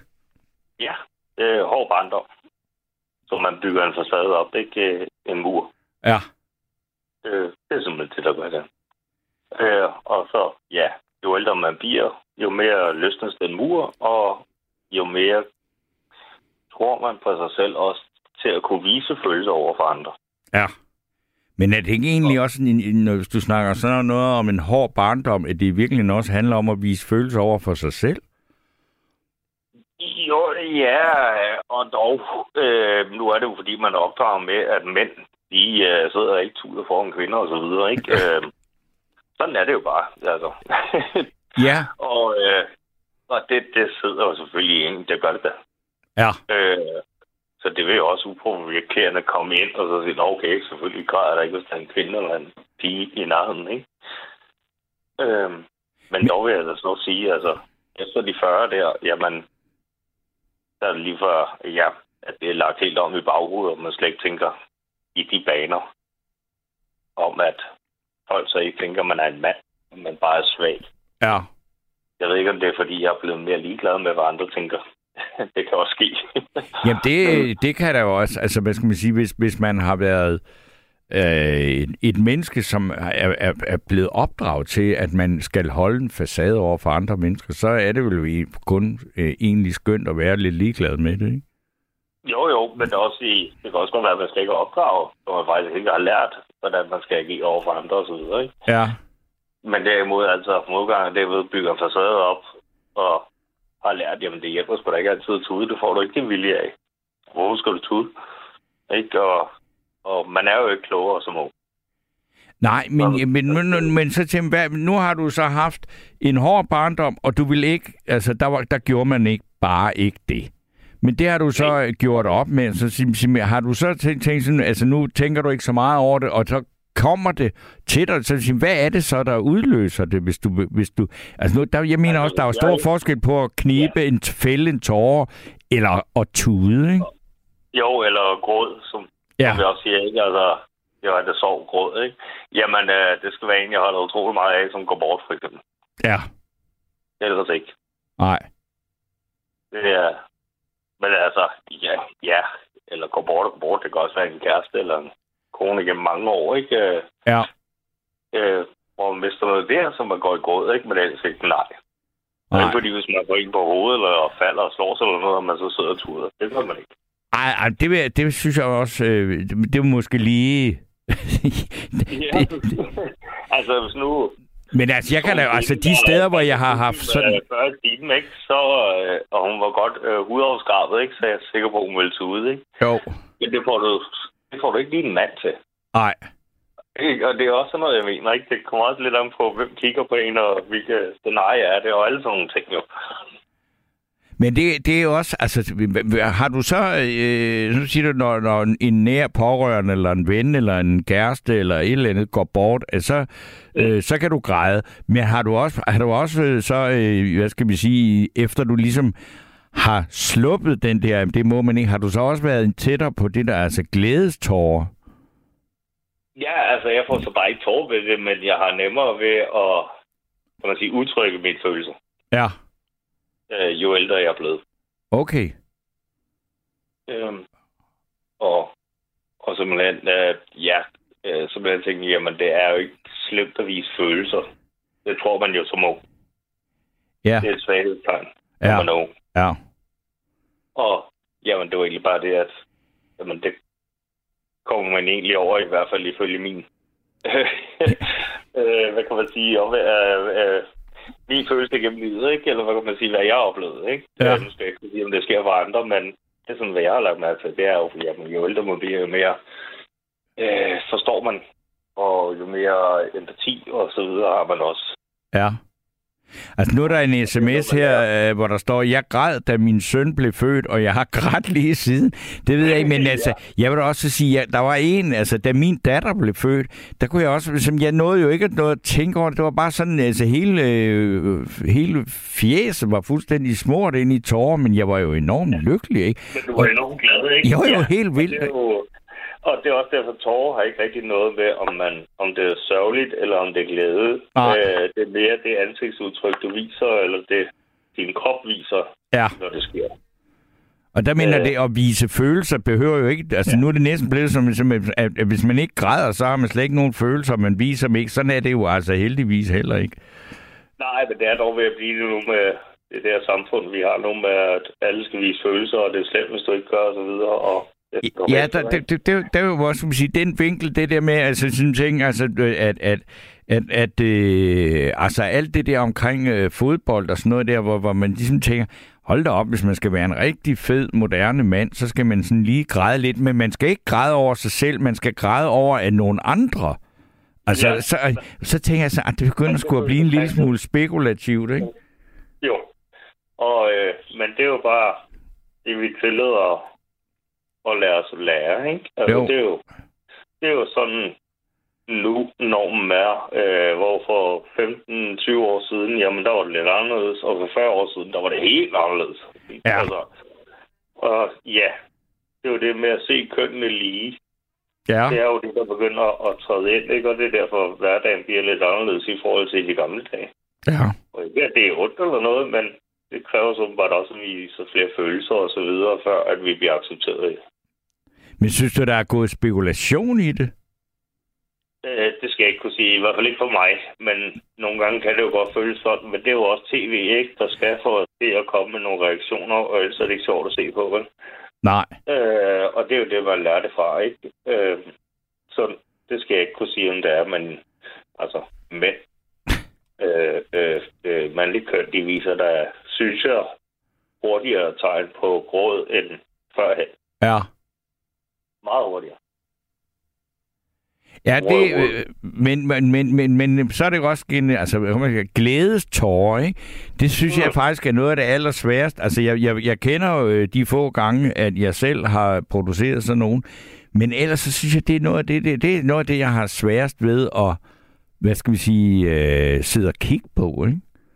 Ja, altså det kan jo så også være, at nu er der jo nogle specielle situationer, hvor du nævnte med fødsel og så videre, ikke? Ja. Jamen, det får jo nogle følelser frem i dig, som du aldrig har prøvet før. Ja. Og derved havde, går jeg ud fra, at din krop ikke en... Nåede den ikke at stoppe det inden. Nej. Nej, Jeg nej. vidste ikke, hvad der skulle til at ske. Nej. Øh, sådan tror jeg, det virkelig er med glædestår. Det er, det er der, hvor at kroppen ikke selv ved, at, øh, jamen, at man bliver så glad, ikke, at man lige pludselig bare udstråler det lige meget hvad. Ja. Øh, og hæmningerne ikke når at træde til. Altså, det, det er jo også det der berømte billede af ham, Victor Axel, hvor han vinder det der OL, ikke? Altså, det er ligesom, det, det er bare sådan, men ligesom om, at, at, at det er sådan en vanddunk, der bliver ramt af, en, af et projektil, ikke? Og så sprejter det bare ud af hovedet på ham, ikke? Ja. Og det er ligesom, hvis du kigger på en person, der lige er blevet forelsket. ikke? Altså, det er også et helt specielt look i ansigtet. Ja. Eller en kvinde, der er gravid. Ja. Det er jo, der kan man også se det som regel, ikke? Øh, Ja, det er jo meget med mikro og så videre, og det gælder jo så også sov. Ja. Øh, Der er også nogen, der er født uden, at de kan egentlig trille en tårer, ikke? og andre gør det konstant. Ja. så, så, som jeg mener det er, jamen altså, jo mere forståelse du har, og empati og så videre for andre, og dagligdagen, jamen jo nemmere har du ved at udtrykke dine følelser. Ja. Og du er blevet meget, meget bedre til det, for det kan jeg da høre, når du snakker om. Du har jo heller ikke noget problem med at snakke om følelser nu, vel? Og det har du så åbenbart haft, ikke? Ja, meget, meget. Altså, øh, men dog har min nuværende familie så lært mig en hel del med at, jamen, være åben, ikke? Øh, fortælle, hvordan du har det og så videre, og hvad der, du tænker. Så har folk øh, meget nemmere ved at kunne bedømme dig. Ja. Og det er det, vi gør. Men, men ja. Øh, og så være åben over for, når nogen har en anden mening, end jeg selv har, jamen, så lyt. Øh, og så bagefter argumentere, ikke? Mm. Så, så jo. Og ja, det med følelserne der, de, øh, det er sgu ikke noget, jeg selv lige har bestemt, hvis de skulle komme. Lidt nemmere jo ældre jeg blev, men øh, jeg kunne ud fra det her, fordi at man får mere empati og så videre, det kunne jeg forestille mig. Ja, men også fordi, altså er det ikke fordi, man også bliver, Man øh, mere på en vis måde, bliver, men kan man også blive meget mere afslappet, når man bliver ældre, fordi man, man har oplevet så meget, at man tænker, at det går jo nok på en eller anden fasong, ikke? Jo, men der kan også være lige så mange bekymringer, jo mere du oplever i livet, fordi jo flere bekymringer kan der komme, jo fordi du er så oplært af livet. Ja. Øh, så det er sådan lidt... Har du det sådan? Øh, ja, men jo, altså det, kan, det kommer også an på, hvordan din øh, med venner, og om du er alene, og alle sådan nogle ting, øh, det sociale liv og sådan, ikke? Øh, der er jo mange faktorer, der spiller ind der på Ja. det. Så, men altså lige det der med mænd og vise følelser, det er jo blevet øh, øh, ind Ja. i det 20, år- eller 21. århundrede her, ikke? Jo. Så hvorimod der i 70'erne, 60'erne, og der, der var det ikke lige de følelser, der blev vist, eller i 80'erne. Nej, ja, altså, jeg vil sige, vise følelsen om, der, er jo- og det bliver jo ligesom om, at følelser, det skal være noget blødt. Altså, øh, men nej, følelser det er jo også jamen, følelser er jo mange andre ting end, end bare at, at være, øh, altså vrede er jo for fanden også en følelse, Ja, ikke? vrede, det kan det meget nemt være, ikke? Ja. Og, og tvivlsomhed eller fortvivlelse. Ja. Øh, det har meget med det for eksempel at gøre, ikke? Og især ved for eksempel bortgang af, af folk, man holder af, ikke? Jamen, Jo. Hvorfor skal jeg tro på en Gud, hvis han nu tager de folk, jeg holder af fra mig, ikke? Ja, Der kan være øh, fortvivlelse, ikke? Så man også kan blive sur, ked af det over, og så videre, ikke? ja. Det er jo, det er jo igen med, hvilken omgangskreds man har haft, eller om man har haft nogen tæt på en, som gør, at man så eventuelt kan blive ked af, at de går bort, ikke? Hvad med, altså, du har, har du børn? Fordi det er jo, det er jo også noget, nej, det har fordi det er jo faktisk nok det, det, er alligevel den kilde, der er til de vildeste følelser, ikke? Det kunne jeg godt forestille mig. Nu har jeg arbejdet i en SFO som pædagogehjælper, men øh, øh, da mig og ekskæresten øh, fandt sammen at være sammen med nogle år, der var vi blevet for gamle til det, og vi var ikke lige parate til at putte børn i verden. Ja. Øh, det var mere arbejde og karriere. Og ja, da vi så gik fra hinanden, der synes jeg selv over 40, at jeg var blevet for gammel til at tænke på det. Ja, det, øh, der har du været, altså den kan man sige, der er der er ingen inde på øh, helt vildt tusse gamle mænd, der synes, at det er helt i orden at få børn. Nå ja, men jeg skal også kunne være der for min barn. ikke? Jo, jo, jo, Så, men øh, det, men det er der jo, ja. Det kan vi også snakke om en helt anden nat. Altså, nat om gamle mænd med, børn, med, med unge børn. gammel i forhold til øh, at skulle være aktiv og så videre. Ja. Øh, øh, og nu er unge for eksempel er 13, og så skal vi ud på go-kart hver weekend. Det, Ja. Det er ikke, men når jeg sidder der og 60 gråhåret, at øh, det er lige det, at øh, der fænger mest. Ikke? Og, øh, og jeg vil gerne være der for mit barn, for ellers så skal, synes jeg ikke, man skal gå ikke opfostre det.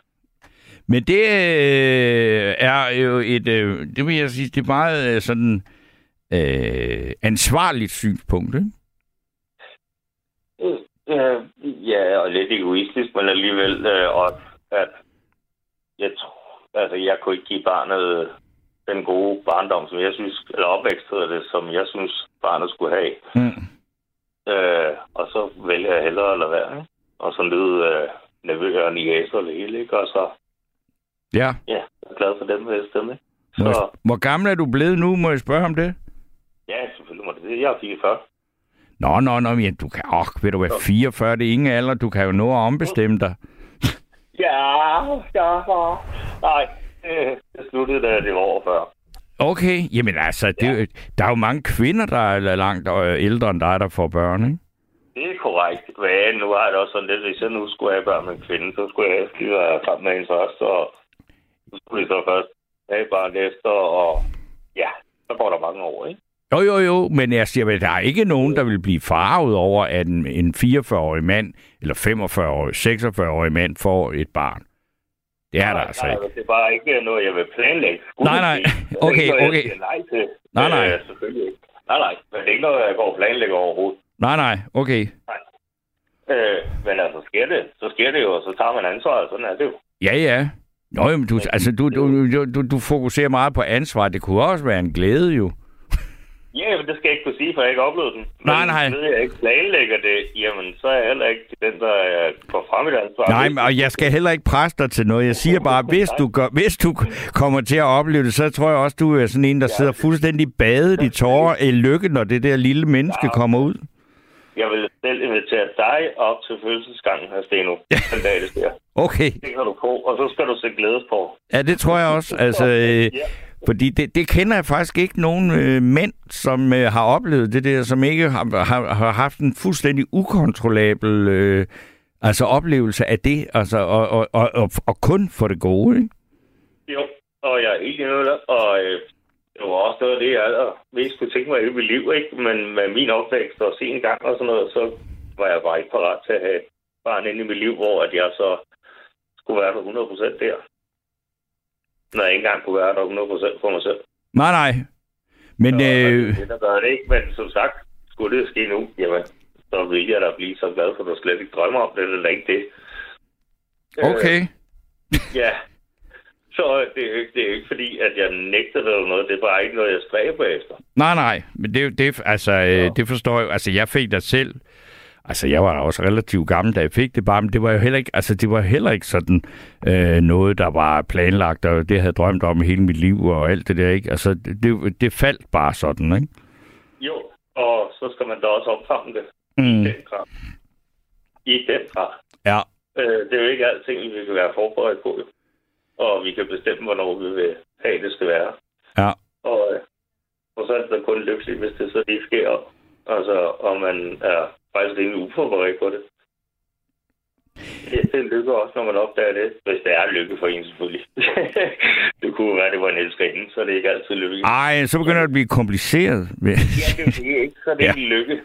Men forstå mig, Mm. ja, det er ret ikke i, at uh, jamen, det er jo den der forløsning, man ikke kan styre i sin krop.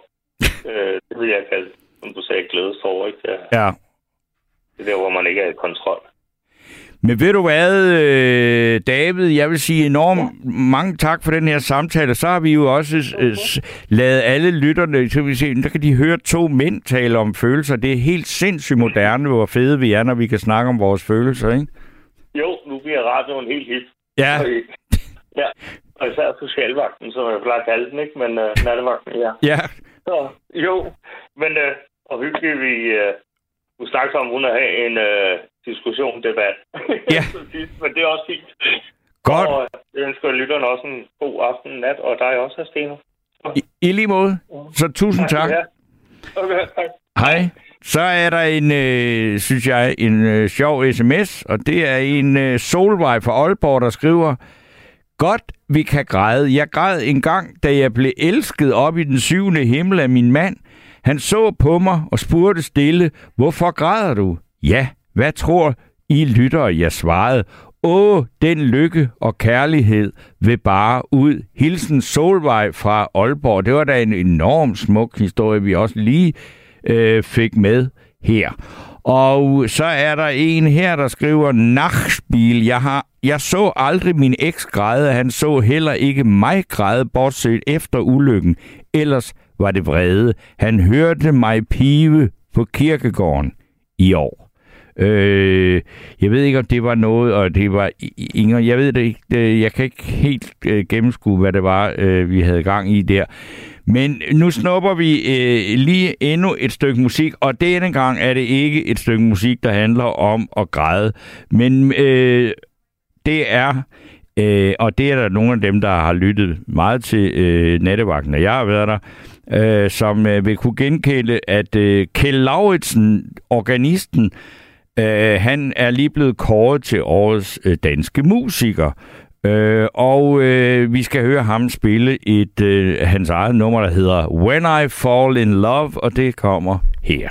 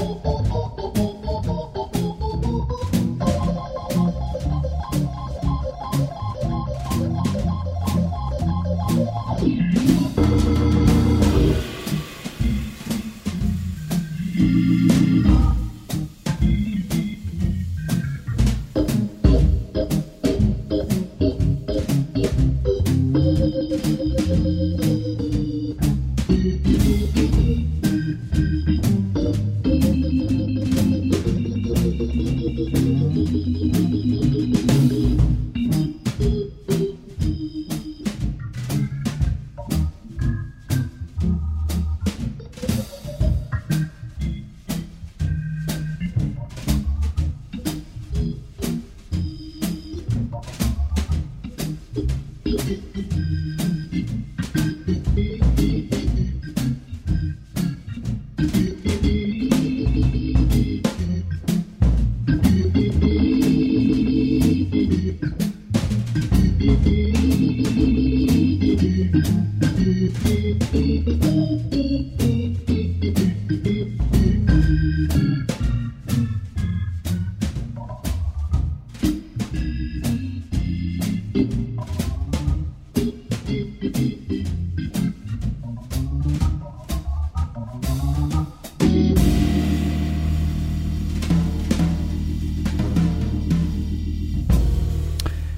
Har så øh, Kjell Lauritsen, der spillede sin egen When I Fall in Love, og så er der Mark, der har skrevet en sms, og øh, han skriver, har oplevet Kjell, Kjell Lauritsen synge og spille lige inden han døde. Et kæmpe tab. Mark, det har du ikke, fordi Kjell Lauritsen er ikke død. Så skulle han være død øh, inden for de sidste fire minutter.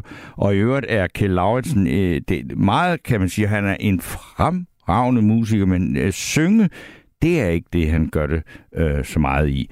Øh, men øh, det er, øh, og så er der en her, der skriver, Kjell Lauritsen er en fed organist, der har og har altid været det, ligesom hans guitarist. Jeg tror, det er Per Gade, der bliver tænkt på. Øh, ligesom at det er altid været en fornøjelse. Begge er i verdensklasse, øh, og de er, det er en fornøjelse at lytte til dem. Det er jeg jo så enig i.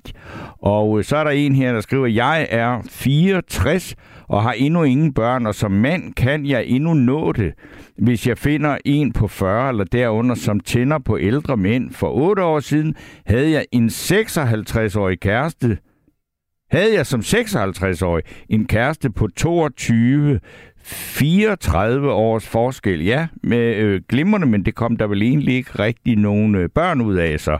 Og så er der en her, der skriver, jeg græder ubeskriveligt tit blandt andet grundet voldsom depression. Ligeledes griner jeg også en del af, hvor usammenhængende det end kan lyde. Og jeg skal sgu heller ikke undlade at stå ved, at jeg fandme kan blive rødglødende af raseri. Og det var så fra Flemming, der kom med det budskab der. Så, øh, og det, øh, Flemming, hvis du har lyst til at uddybe det, så ring ind på 72 30 44 44. Det kunne jeg da faktisk øh, egentlig godt tænke mig at høre øh, noget mere om. Og så står der her, der er sådan en lytter, der skriver, Kjell Lauritsen og hans guitarist passer perfekt sammen. Gid, de må spille sammen til de dør. Det tror jeg faktisk også, de gør, fordi de har spillet sammen i 100 millioner år. Men nu skal vi så snakke med Pia. God aften, Pia. God aften, Torben. ja, det, der er jo mange indfaldsvinkler til det der med at græde. Ja, det er der da. Når jeg, når jeg sådan kigger tilbage, så, så græder jeg faktisk ikke ret meget som barn. Øh, og jeg græd faktisk heller ikke særlig meget i 20'erne. Men øh, da jeg rundede de 30, så blev jeg lidt af en tude Marie. Har du nogen forklaring på den udvikling? Der er jo nogen, der siger, at man bliver mere følsom med det. Lidt mere sentimental med det. Lidt mere, jeg ved ikke hvad.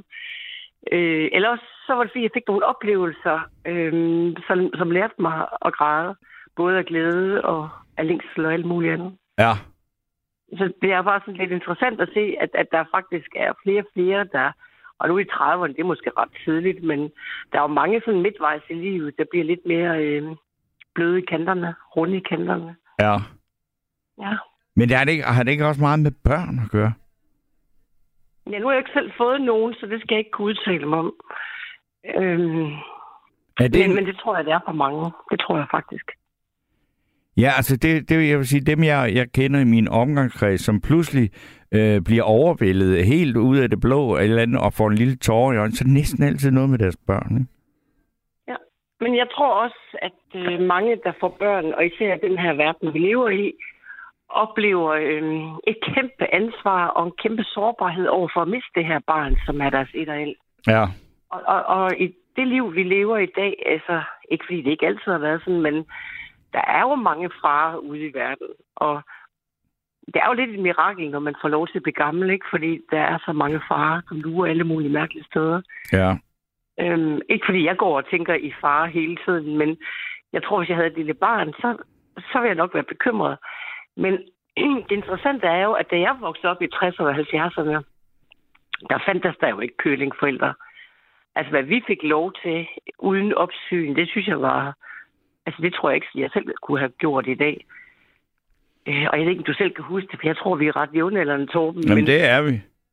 Men altså, da- jeg var barn, når man var ude at lege, det eneste, de voksne gerne ville vide, det var, hvor vi var. Og hvis vi skiftede lejested, så ville de gerne vide, hvor vi gik Ja. hen. Og så det der med at være hjemme til spisetid. Det var det, det gik op i. Altså, de sad ikke og hængt ud af vinduerne eller noget som helst for at holde øje med os. Altså. Og øh, nu var jeg så heldig, at jeg havde en lille pony, der var opstallet på en bondegård på Djursland. Og øh, når jeg tænker på, vi var altså ikke mere end 11-12 år gamle, da vi fik lov til at ride lange ture ud i skoven og ud til en herregård eller gods derude ved Ryumgård. Og det er jo ikke, fordi der var ikke så meget trafik ude på de der landeveje, men vi kunne da møde en grisetransport, Ja. eller en hønsetransport, eller... Og nogle gange stak hesten jo også af med os, og altså hvis jeg havde været forældre, så havde jeg ikke haft nerver til det, men det fik vi lov til, og vi var ikke mere end 11-12 år gamle. Og så red vi på tur, og der var flere børn, end der var heste, så vi skiftedes til at cykle og ride. Øh, Jamen altså, ja, det, det, det er jo øh, så netop som du siger, vi er nogenlunde jævnaldrende, så, så at, at det var en helt normal ting, og der var ikke nogen, der var ved at, at, at gå fuldstændig i panik over det. Øh, og det, og det, det ved jeg ikke, altså, ja, hvor det egentlig, altså, så, så, om, om, om man heller ikke, altså, om, ja, altså, det, det er man bare i dag, ikke? Altså, der, der er et eller andet, der er gået helt amok med det der med, at, man, at forældre skal vide, hvor deres børn er. Altså, med meget, meget, meget øh, altså stor præcision, og så bruger man jo så øh, telefonen som, som præcisionsvåben til at holde øje med alt og alle. Det synes jeg er enormt underligt. Men, men det er jo, man skal vel nok være lige så gammel som dig og mig for at, øh, og, og, og synes, at det måske er, har taget overhånd. Ja, altså, jeg synes også det der med, at forældre de så har sådan en GPS på deres børns mobiler. Altså. Det er helt vanvittigt, men altså... Øh, jeg ved ikke, hvorfor, altså, det, der hvorfor det er gået sådan. vores barndom, Torben, det var jo, at når vi var ude at lege, så havde vi jo voksenfri, og de voksne havde børnefri. Og måske var det også derfor, man ikke sådan gik hinanden på nerverne, Ja. fordi man havde sine små pauser. Jamen, altså, jeg, altså, jeg husker det mest af min barndom, som, øh, så, så var det simpelthen bare, at det her tidspunkt, hvor man kunne komme, altså det, det handlede som for mig mest om ikke at være sammen med mine forældre. Og i dag hører man sådan en helt vild klagesang om det der med, at forældre ikke har nok tid til at være sammen med deres børn. Og sådan. Ja, det var virkelig ikke noget, jeg havde det, altså, hvor jeg sagde, hold da op. Altså, det var bare, jo mere man kunne få lov til at lave for sig selv. Altså, lige, altså jeg ved jo ikke, hvad jeg tænkte, da jeg var fire år, vel? men altså, da jeg kom lidt længere op i alderen. Ikke? Mm. Jamen ved du hvad, altså det er jo interessant at tænke på, vi var jo faktisk kun, i hvert fald galt det for, for dem jeg legede med, vi var kun hjemme for at spise, sove og lave lektier. Ja. Og så måske nogle små pligter.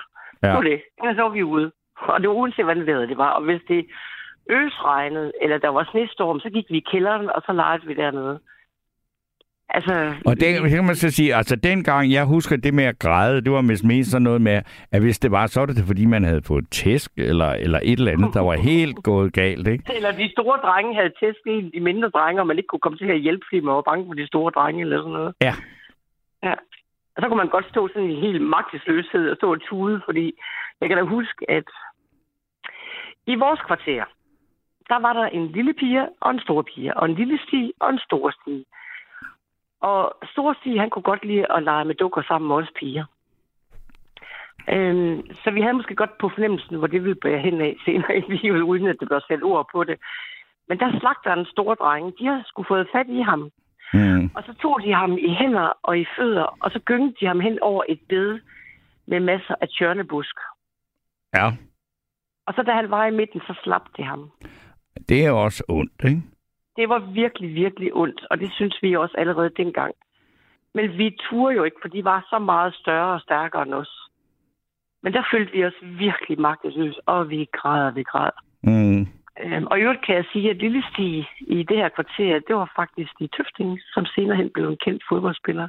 Hold op, og han havde en meget vild barndom, ved jeg. Jeg kan ikke huske det, men der var nogle Ja, helt vanvittige øh, familieforhold, der er med ham, ikke? Ah, så er det heller ikke værre. Altså, som helt lille, øh, der var han faktisk en rigtig sød... Altså, før ulykken med hans forældre, der var han faktisk en rigtig god dreng. Okay. Øh, og meget sød, og Men altså, jeg vil også bare sige, altså, hvis man nu ikke lige ved, hvem Stig Tøfting er, så er han jo tidligere landsholdsspiller i fodbold, og en, ja. øh, et ikon i Aarhus. Øh, og han spillede i Hamburg og Sportsverein, dengang de i hvert fald lå i Bundesliga. Nu ligger de jo ikke engang der mere. Men, øh, men han, han, han er jo, altså, altså dem, der ser øh, Superliga-fodbold og sådan noget, der er han jo kommentator nu. Men han startede jo allerede på miniput-holdet, og han var en, en lille robust en selv som lille, men før ulykken, og jeg skal nok komme ind på det, men før ulykken med hans forældre var han jo virkelig en god dreng. Mm. Og øh, min farmor boede faktisk ikke ret langt fra hans forældre.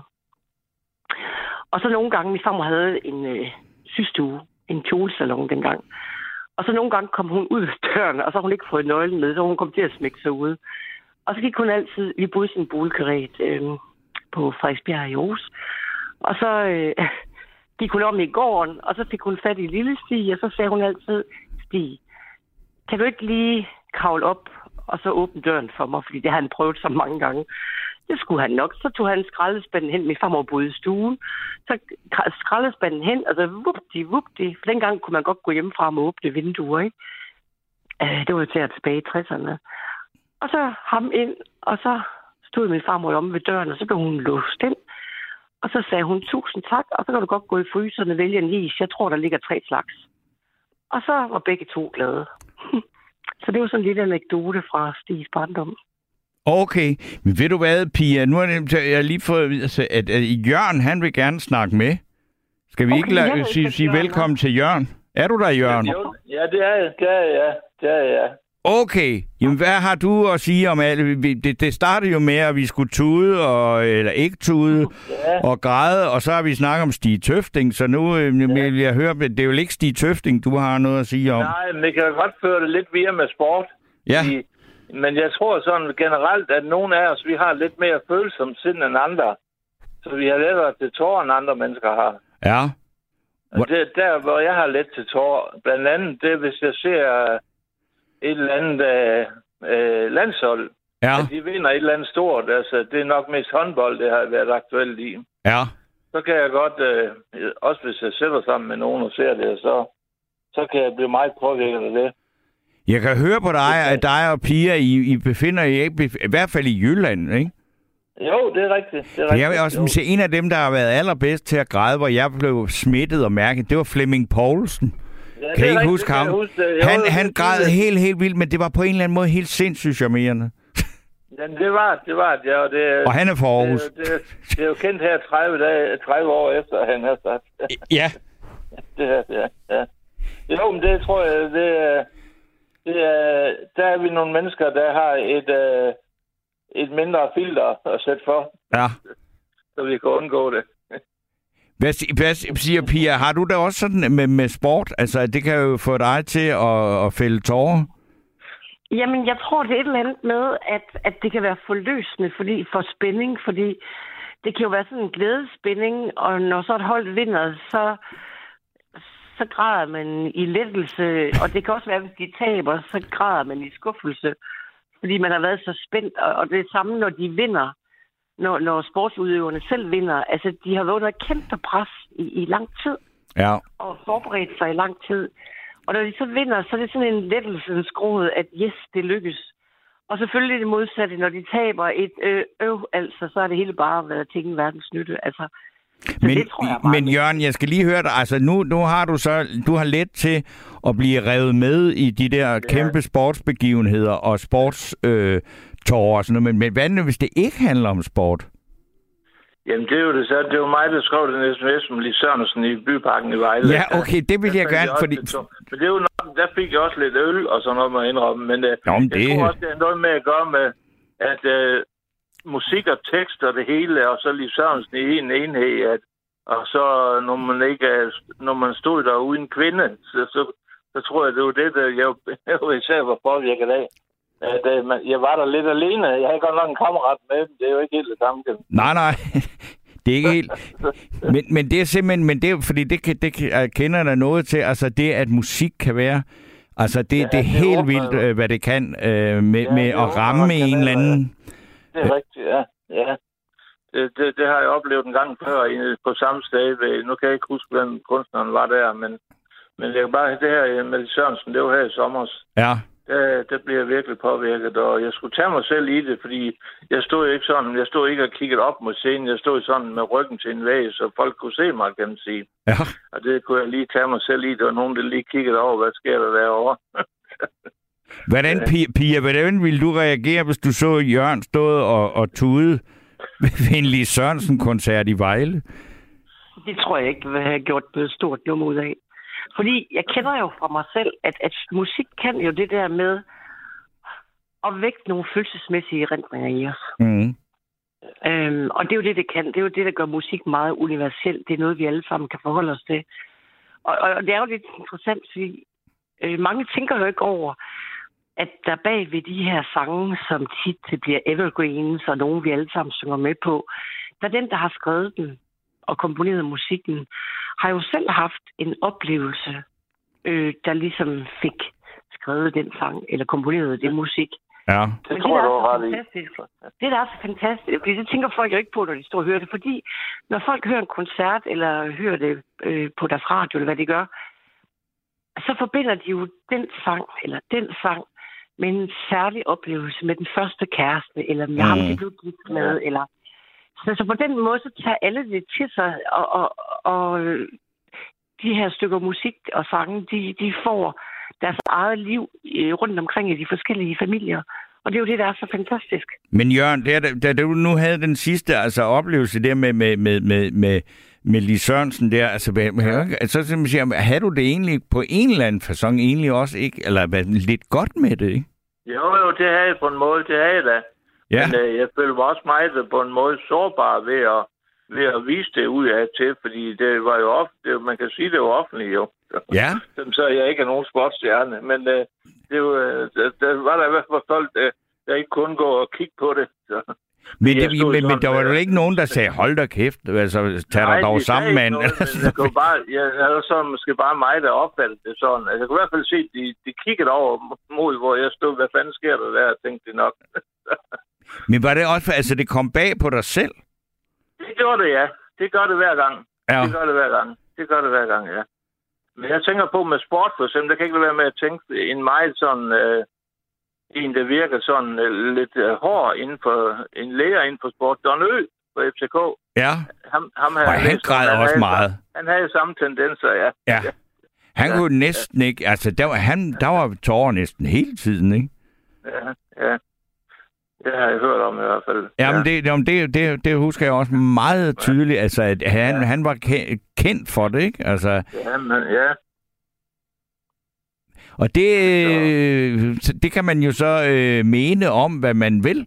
Altså, ja. men, men, men når det er, der, der er så meget på spil, og det er så, altså i hvert fald elitesport, Jo, ikke? det- jo, øh, det var også det piger, som, som, altså, at der er så meget, altså man har hisset sig så meget op til de der præstationer, altså det er jo sådan set næsten også ligegyldigt, om man er ejer, eller sidder og kigger på det, eller står inde på banen. Ja, er. Så alt er i alarmberedskab, mens de Ja, der kampe ja. foregår, ikke? Jeg, jeg tænkte på i går, da, i starten, at du nævnte med Brasilien, da de tabte i går. Ja. Og nogle af deres største spillere, de faldt, de faldt også i tårer. De har en hel nation på ryggen, der, ja. der, der har forventninger til dem og sådan noget. Så det er jo, det er jo ikke noget, vi andre kan sætte os ind i. Den, den, øh, det er ekstremt pres, de er under. Men det Og var så som vil set, de ligesom- det landshold, vi lige har øh, altså fået Ja. tilbage fra øh, Katar, som Ja. simpelthen er spillet så elendigt. Ja, Det var jo ja. ikke noget, man kunne få nogen tårer ud af, Nej, vel? det, det var det ikke. Og det var jo det var, det var en eller anden mental brist, der skete hos dem jo, siden de ikke kunne spille fodbold lige pludselig. Så. Men det, kan, det er jo ikke noget med tårerne at gøre. Det er sket noget andet med den. Så, Jamen, det vil jeg tænke, fordi altså, jeg, altså, det var nemlig ikke, det var jo, der var jo ikke noget at græde over, vel? Altså, nej, det var der ikke. Ikke på den måde. Altså, grej, nej, det var det ikke. Men øh, jeg tror, dem der, de, de var både skuffet, ham der Neymar der, den største Ja. Øh, han var både skuffet selvfølgelig, fordi jeg forventede at blive verdensmester, fordi de mindst selv, de var gode jo. Ja. Og det var de også. Men øh, så når det bristet, så, så, så kunne han godt lige så godt øh, slå det løs, tænkte jeg. Men siger, jeg da danskerne tabte til Australien, der havde det måske hvis de var begyndt at tude der efter det. Ja, det ja. Jamen, nej, så ved jeg ikke rigtig, hvad man så skulle have ment, fordi hold kæft, hvor var det ringe, ikke? Jamen, det var det, det var. Det var det, det var. Det var ikke, det var ikke dem selv. Det Fulgte du med i det, Pia? Ja, hun- Åh, oh, jeg lukkede lige hen, var jeg lige ved at sige undskyld. Nå, jamen, du, du, du er ikke så sportsinteresseret. Du, du holder dig til, du har ikke rigtig interesseret dig for fodbold, siden at du var drengeven eller barndomsven med Stig Tøfting. Ved du hvad, hvis jeg skal være helt ærlig, ikke også? Ja, Jeg har aldrig rigtig været god til det der med at sidde og kigge på sport. Øhm, fordi hvis jeg gør det, øh, nu har jeg så været handicappet de senere år, men før det, hvis jeg så sport i fjernsyn, så gik der ikke mange minutter, så var jeg selv ude og spille det, jeg nu spiller. ja. Øh, jeg synes, det er meget sjovere at være udøvende, end at være Ja. jagttagende. Okay, går det. Så det har jeg faktisk aldrig været særlig god til. Nej, nej.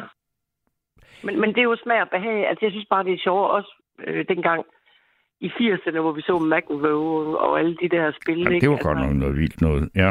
Hvis jeg så til det bare 10 minutter, så gik der ikke ret lang tid, så havde jeg ringet og sagt til en eller anden, skal vi ikke gå ud og spille? Altså, det, jeg, jeg har altid været mere...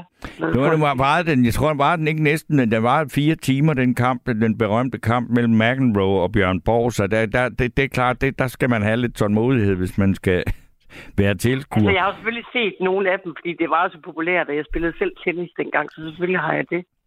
Okay. Øh, men jeg har altid syntes, det var sjovere at udøve det selv.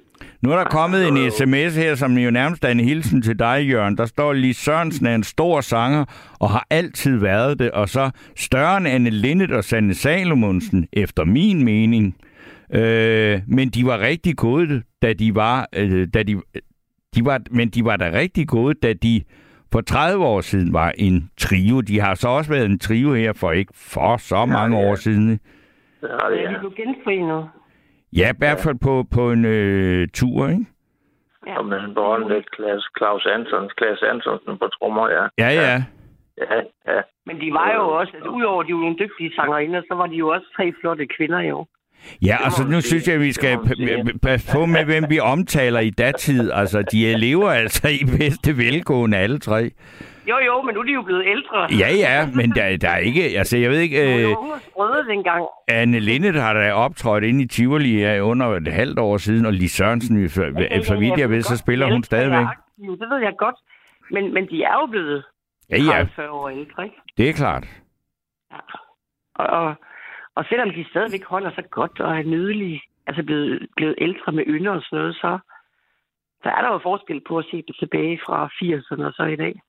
Jamen, øh, naturligvis. Altså, men jeg ved ikke, om det er så en anden diskussion, hvis man siger, at skal vi simpelthen til at have lovgivning om, at, at øh, især kvinder, der er over øh, 65, de skal holde op med at optræde. Nej, Det er næsten det, du siger, er det ikke? Nej, det er ikke det, jeg siger. Det Okay. er ikke det, jeg siger. Det var ikke det, jeg mente. Nej, men det lød bare sådan lidt, ikke? Men, men, men øh, og jeg, jeg, jeg, jeg kan sagtens for, for en, så jeg er selv over øh, 60, og, og, og tænker tit på, at måske skulle man slet ikke øh, gå op på de scener der mere. Øh, men, det er nok, men jeg tror, man kigger mere øh, altså, strengere blik på sådan nogle kvinder, der har været stjerner, da de var kæmpe stjerner, da de var unge. Ikke? Det tror jeg ikke. Jeg tror, jeg tror mere, det handler om, hvis man er æstetiker. Altså, det kan både være en glæde og en forbandelse, fordi ja. øhm, så lægger man meget mærke til det ydre, Ja, øhm, uden at der skal lægges mere i det. Men, men, det, men man kan bare godt lide at se på noget, der er smukt. selvfølgelig. Og, og det er lidt svært som 65-årig at konkurrere med noget, dengang man var 30, ikke? 25-30. Det kan man jo ikke. Altså, Nej, men, men så skal man man jo forny sig kunstnerisk, sådan så at det, man leverer som 65-årig kunstnerisk, er interessant på en anden måde, end at man bare laver og, la- og laver sådan en ældresagsudgave af sig selv, ikke? da man var ung. Jo, jo. Jeg tror Men det også, kunne der er forskel på. Ja, hvad siger du, Jørgen? Jeg tror, der er forskel på, for der er mange, der laver større hits, store hits og sådan noget, både gamle og moderne, end nogle nye orkester, Nax og TV2 og så videre. Men uh, Lis Sørensen, hun har nok en anden tekstunivers og en anden, og det kan man, det påvirker mine følelser mere, når jeg hører hende i hvert fald. Ja, jeg hører de helt store hits på TV2 for eksempel. ja. Øh, fordi det, det, kan, det kan man ikke, jeg kan ikke forklare det, men det er bare en følelse. Jeg tror da ikke også, det er fordi, at, at, at du har, der er et eller andet med hendes stemme, og så en kvinde. Jo, hun, Altså, hun man, bliver jo ikke, man begynder ikke at tude, når man hører Steffen Brandt synge, vel? ikke på, nej, det gør man nok ikke. Det gør man nok ikke, nej. Fordi sådan, det gør man nok ikke. Nu er jeg også ung i 70'erne, det er jo ikke i 80'erne, jeg er ung. jo. Men, øh, Ja, ja. men øh, der er jo lige sådan, Alexa. Men jeg synes, det er rigtigt, hvad du siger. De skal jo også forny sig, og det gør hun jo også. Hun kommer med nye ting jævnligt. Så Ja. Det gør hun, ja. Det gør hun, ja. ja. Jo. Og hun er jo også Hun har en en liste. Hvad siger du, Ja, Pia? det er hun, helt sikkert. Lis Sørensen er jo også stadigvæk en flot kvinde. Så. Det er hun, helt sikkert, ja. Ja, altså det, jeg, ved ikke, jeg har ikke lige set hende for nylig, men jo, det er hun da sikkert. Altså, men, men jeg synes da, hun står ved sin alder. Hun, får da ikke, hun er ikke en af dem, der, der prøver... Altså, nej, nej. Hun der der er- ikke nye disco hits. Det gør hun ikke. Men det gør Sanne jo så heller ikke. Hun får heller ikke gjort Nej, noget. nej, nej. nej. Og der synes jeg måske nok, at ugebladene de er lidt øh, umenneskelige en gang imellem, når de tager nogle nærbilleder, ikke? Fordi det er der jo ingen grund til. Nej, men altså, det er jo også... Jamen, jamen det er jo, så skal de bare slet ikke tage nogen billeder, fordi det er svært at tage et billede af dem, hvis de er øh, 65-70 år, så kan man se det. Og altså, jo, men man men, kan men, sige, på, på de der plakater og covers, der er, øh, der ser Sanne jo noget yngre ud, fordi det er jo rent Photoshop. ja, Der er der lige glattet lidt ud, ikke? det er jo ligesom med valgplakaterne. Der, der ser de jo også sindssygt lækre ud alle sammen, indtil så bliver holdt op, når er det sådan, det er i virkeligheden, ikke? Altså, Men det er også derfor, det er så synd, hvis vi lige skal tage den. Det er også derfor, det er så synd for unge piger, ikke? Fordi de sammenligner sig med modellerne i ugebladen, ikke? det har Og de da altid gjort, har de ikke det? Jo, men de glemmer jo to ting. At inden, altså den fotograf, der har taget de billeder af de modeller, også selvom de fra naturens side er nogle flotte piger, øh, så har han måske taget to 400 billeder, og så vælger han to ud af de bedste. Og de to bedste, de bliver så fotoredigeret. Altså, så det kan man jo ikke leve op til, uanset hvordan man vinder bare. Nej, men, men er det ikke bare noget, man må lære at leve med? Altså, fordi det har da været sådan altid, ikke? Der er jo ikke nogen, der tager men det- 400 det er jo billeder, de så tager vi de to dårligste, vel? sig med, og det er jo det, der er så usundt, ikke? Fordi, og, og, og så skal man også huske, at mange af de her fotomodeller, de har faktisk haft det ret svært i deres teenageår, fordi de har været så høje og magre og alt muligt, og har ofte blevet mobbet og har lavet selvværd. Mm. Og de her modeller, man skulle så tro, at når de bliver vist på forsiden og sådan noget, at de kunne styrke deres selvværd. Men de her piger, de ved jo godt, Nå, Jørgen, hvad siger du til det her? Jamen, jeg tror, det er stor indflydelse de sidste 10 år, der, der spiller, hvis vi snakker om unge mennesker, så er de sociale medier, det er jo dem, der spiller voldsomt ind der. Ja. Der er mange krav til unge mennesker i dag, det er der. Ja. De skal både få gode karakterer, de skal se godt ud, og de skal have været aktivt fritidsliv. De skal have mange ting på én gang, Ja. og det er enormt svært at leve op til. Det kan jeg godt forstå. men i dag bliver de der Facebook-billeder og Instagram-billeder, de bliver jo også photoshoppet. Ja, ja, Ja, det ja, det ja. det gør det. Men altså, det, men, men altså, jeg vil også bare sige, altså, selvom vi, vi, vi, vi tre her, vi kan sidde og snakke om, hvordan det var i 60'erne og 70'erne og sådan noget, og der er altså ikke sådan, at der, der gik man ud og så sagde, Nå, nu skal vi have nogle billeder af nogle lækre unge sangerinder, og så tager vi de tre dårligste billeder af dem, der var, som man siger, sådan ser de ud. Nej, altså, man har da altid skønhed. Altså, det er siden, at, der Jo, har, jo. at vi har rejst os op og, og begyndt at gå på begge ben, altså, i stedet for på alle fire har man gjort det der, ikke? I et eller andet har omfang. om altid at vise den bedste side af os selv. Selvfølgelig. Det tror jeg, man har. Som regel. Og ved du hvad, Torben og Jørgen?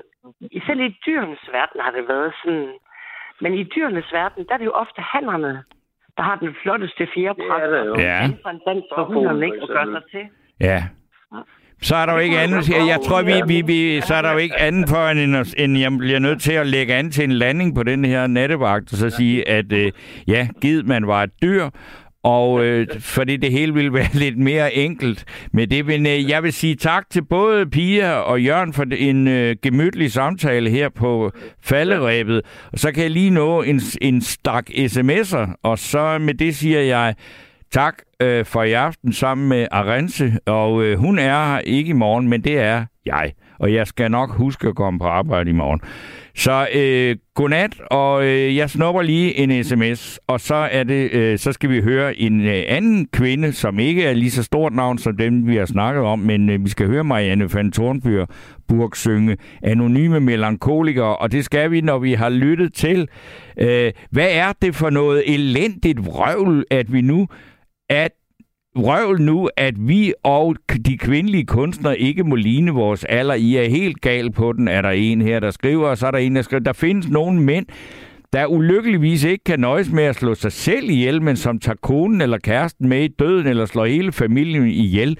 Det er da noget af det mest gemene krysteragtige i verden.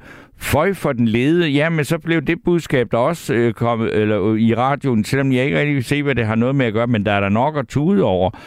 Og så er der øh, Hans Jultved fra Hillerød, der skriver, at Lis Sørensen har engang haft en koncert på Frederiksborg Slot i Hillerød, som jeg så udefra.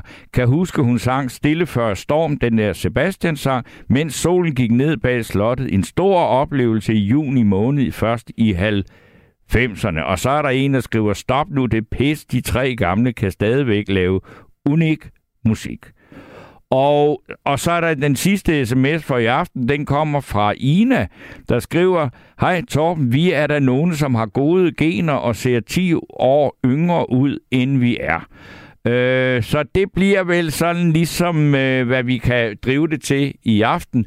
Men øh, som sagt, jeg er tilbage igen i morgen kl. 00.00. Og så indtil da, så har jeg ikke andet at sige, øh, lyt til Anonyme Melankolikere med Marianne van Thornburg. Træerne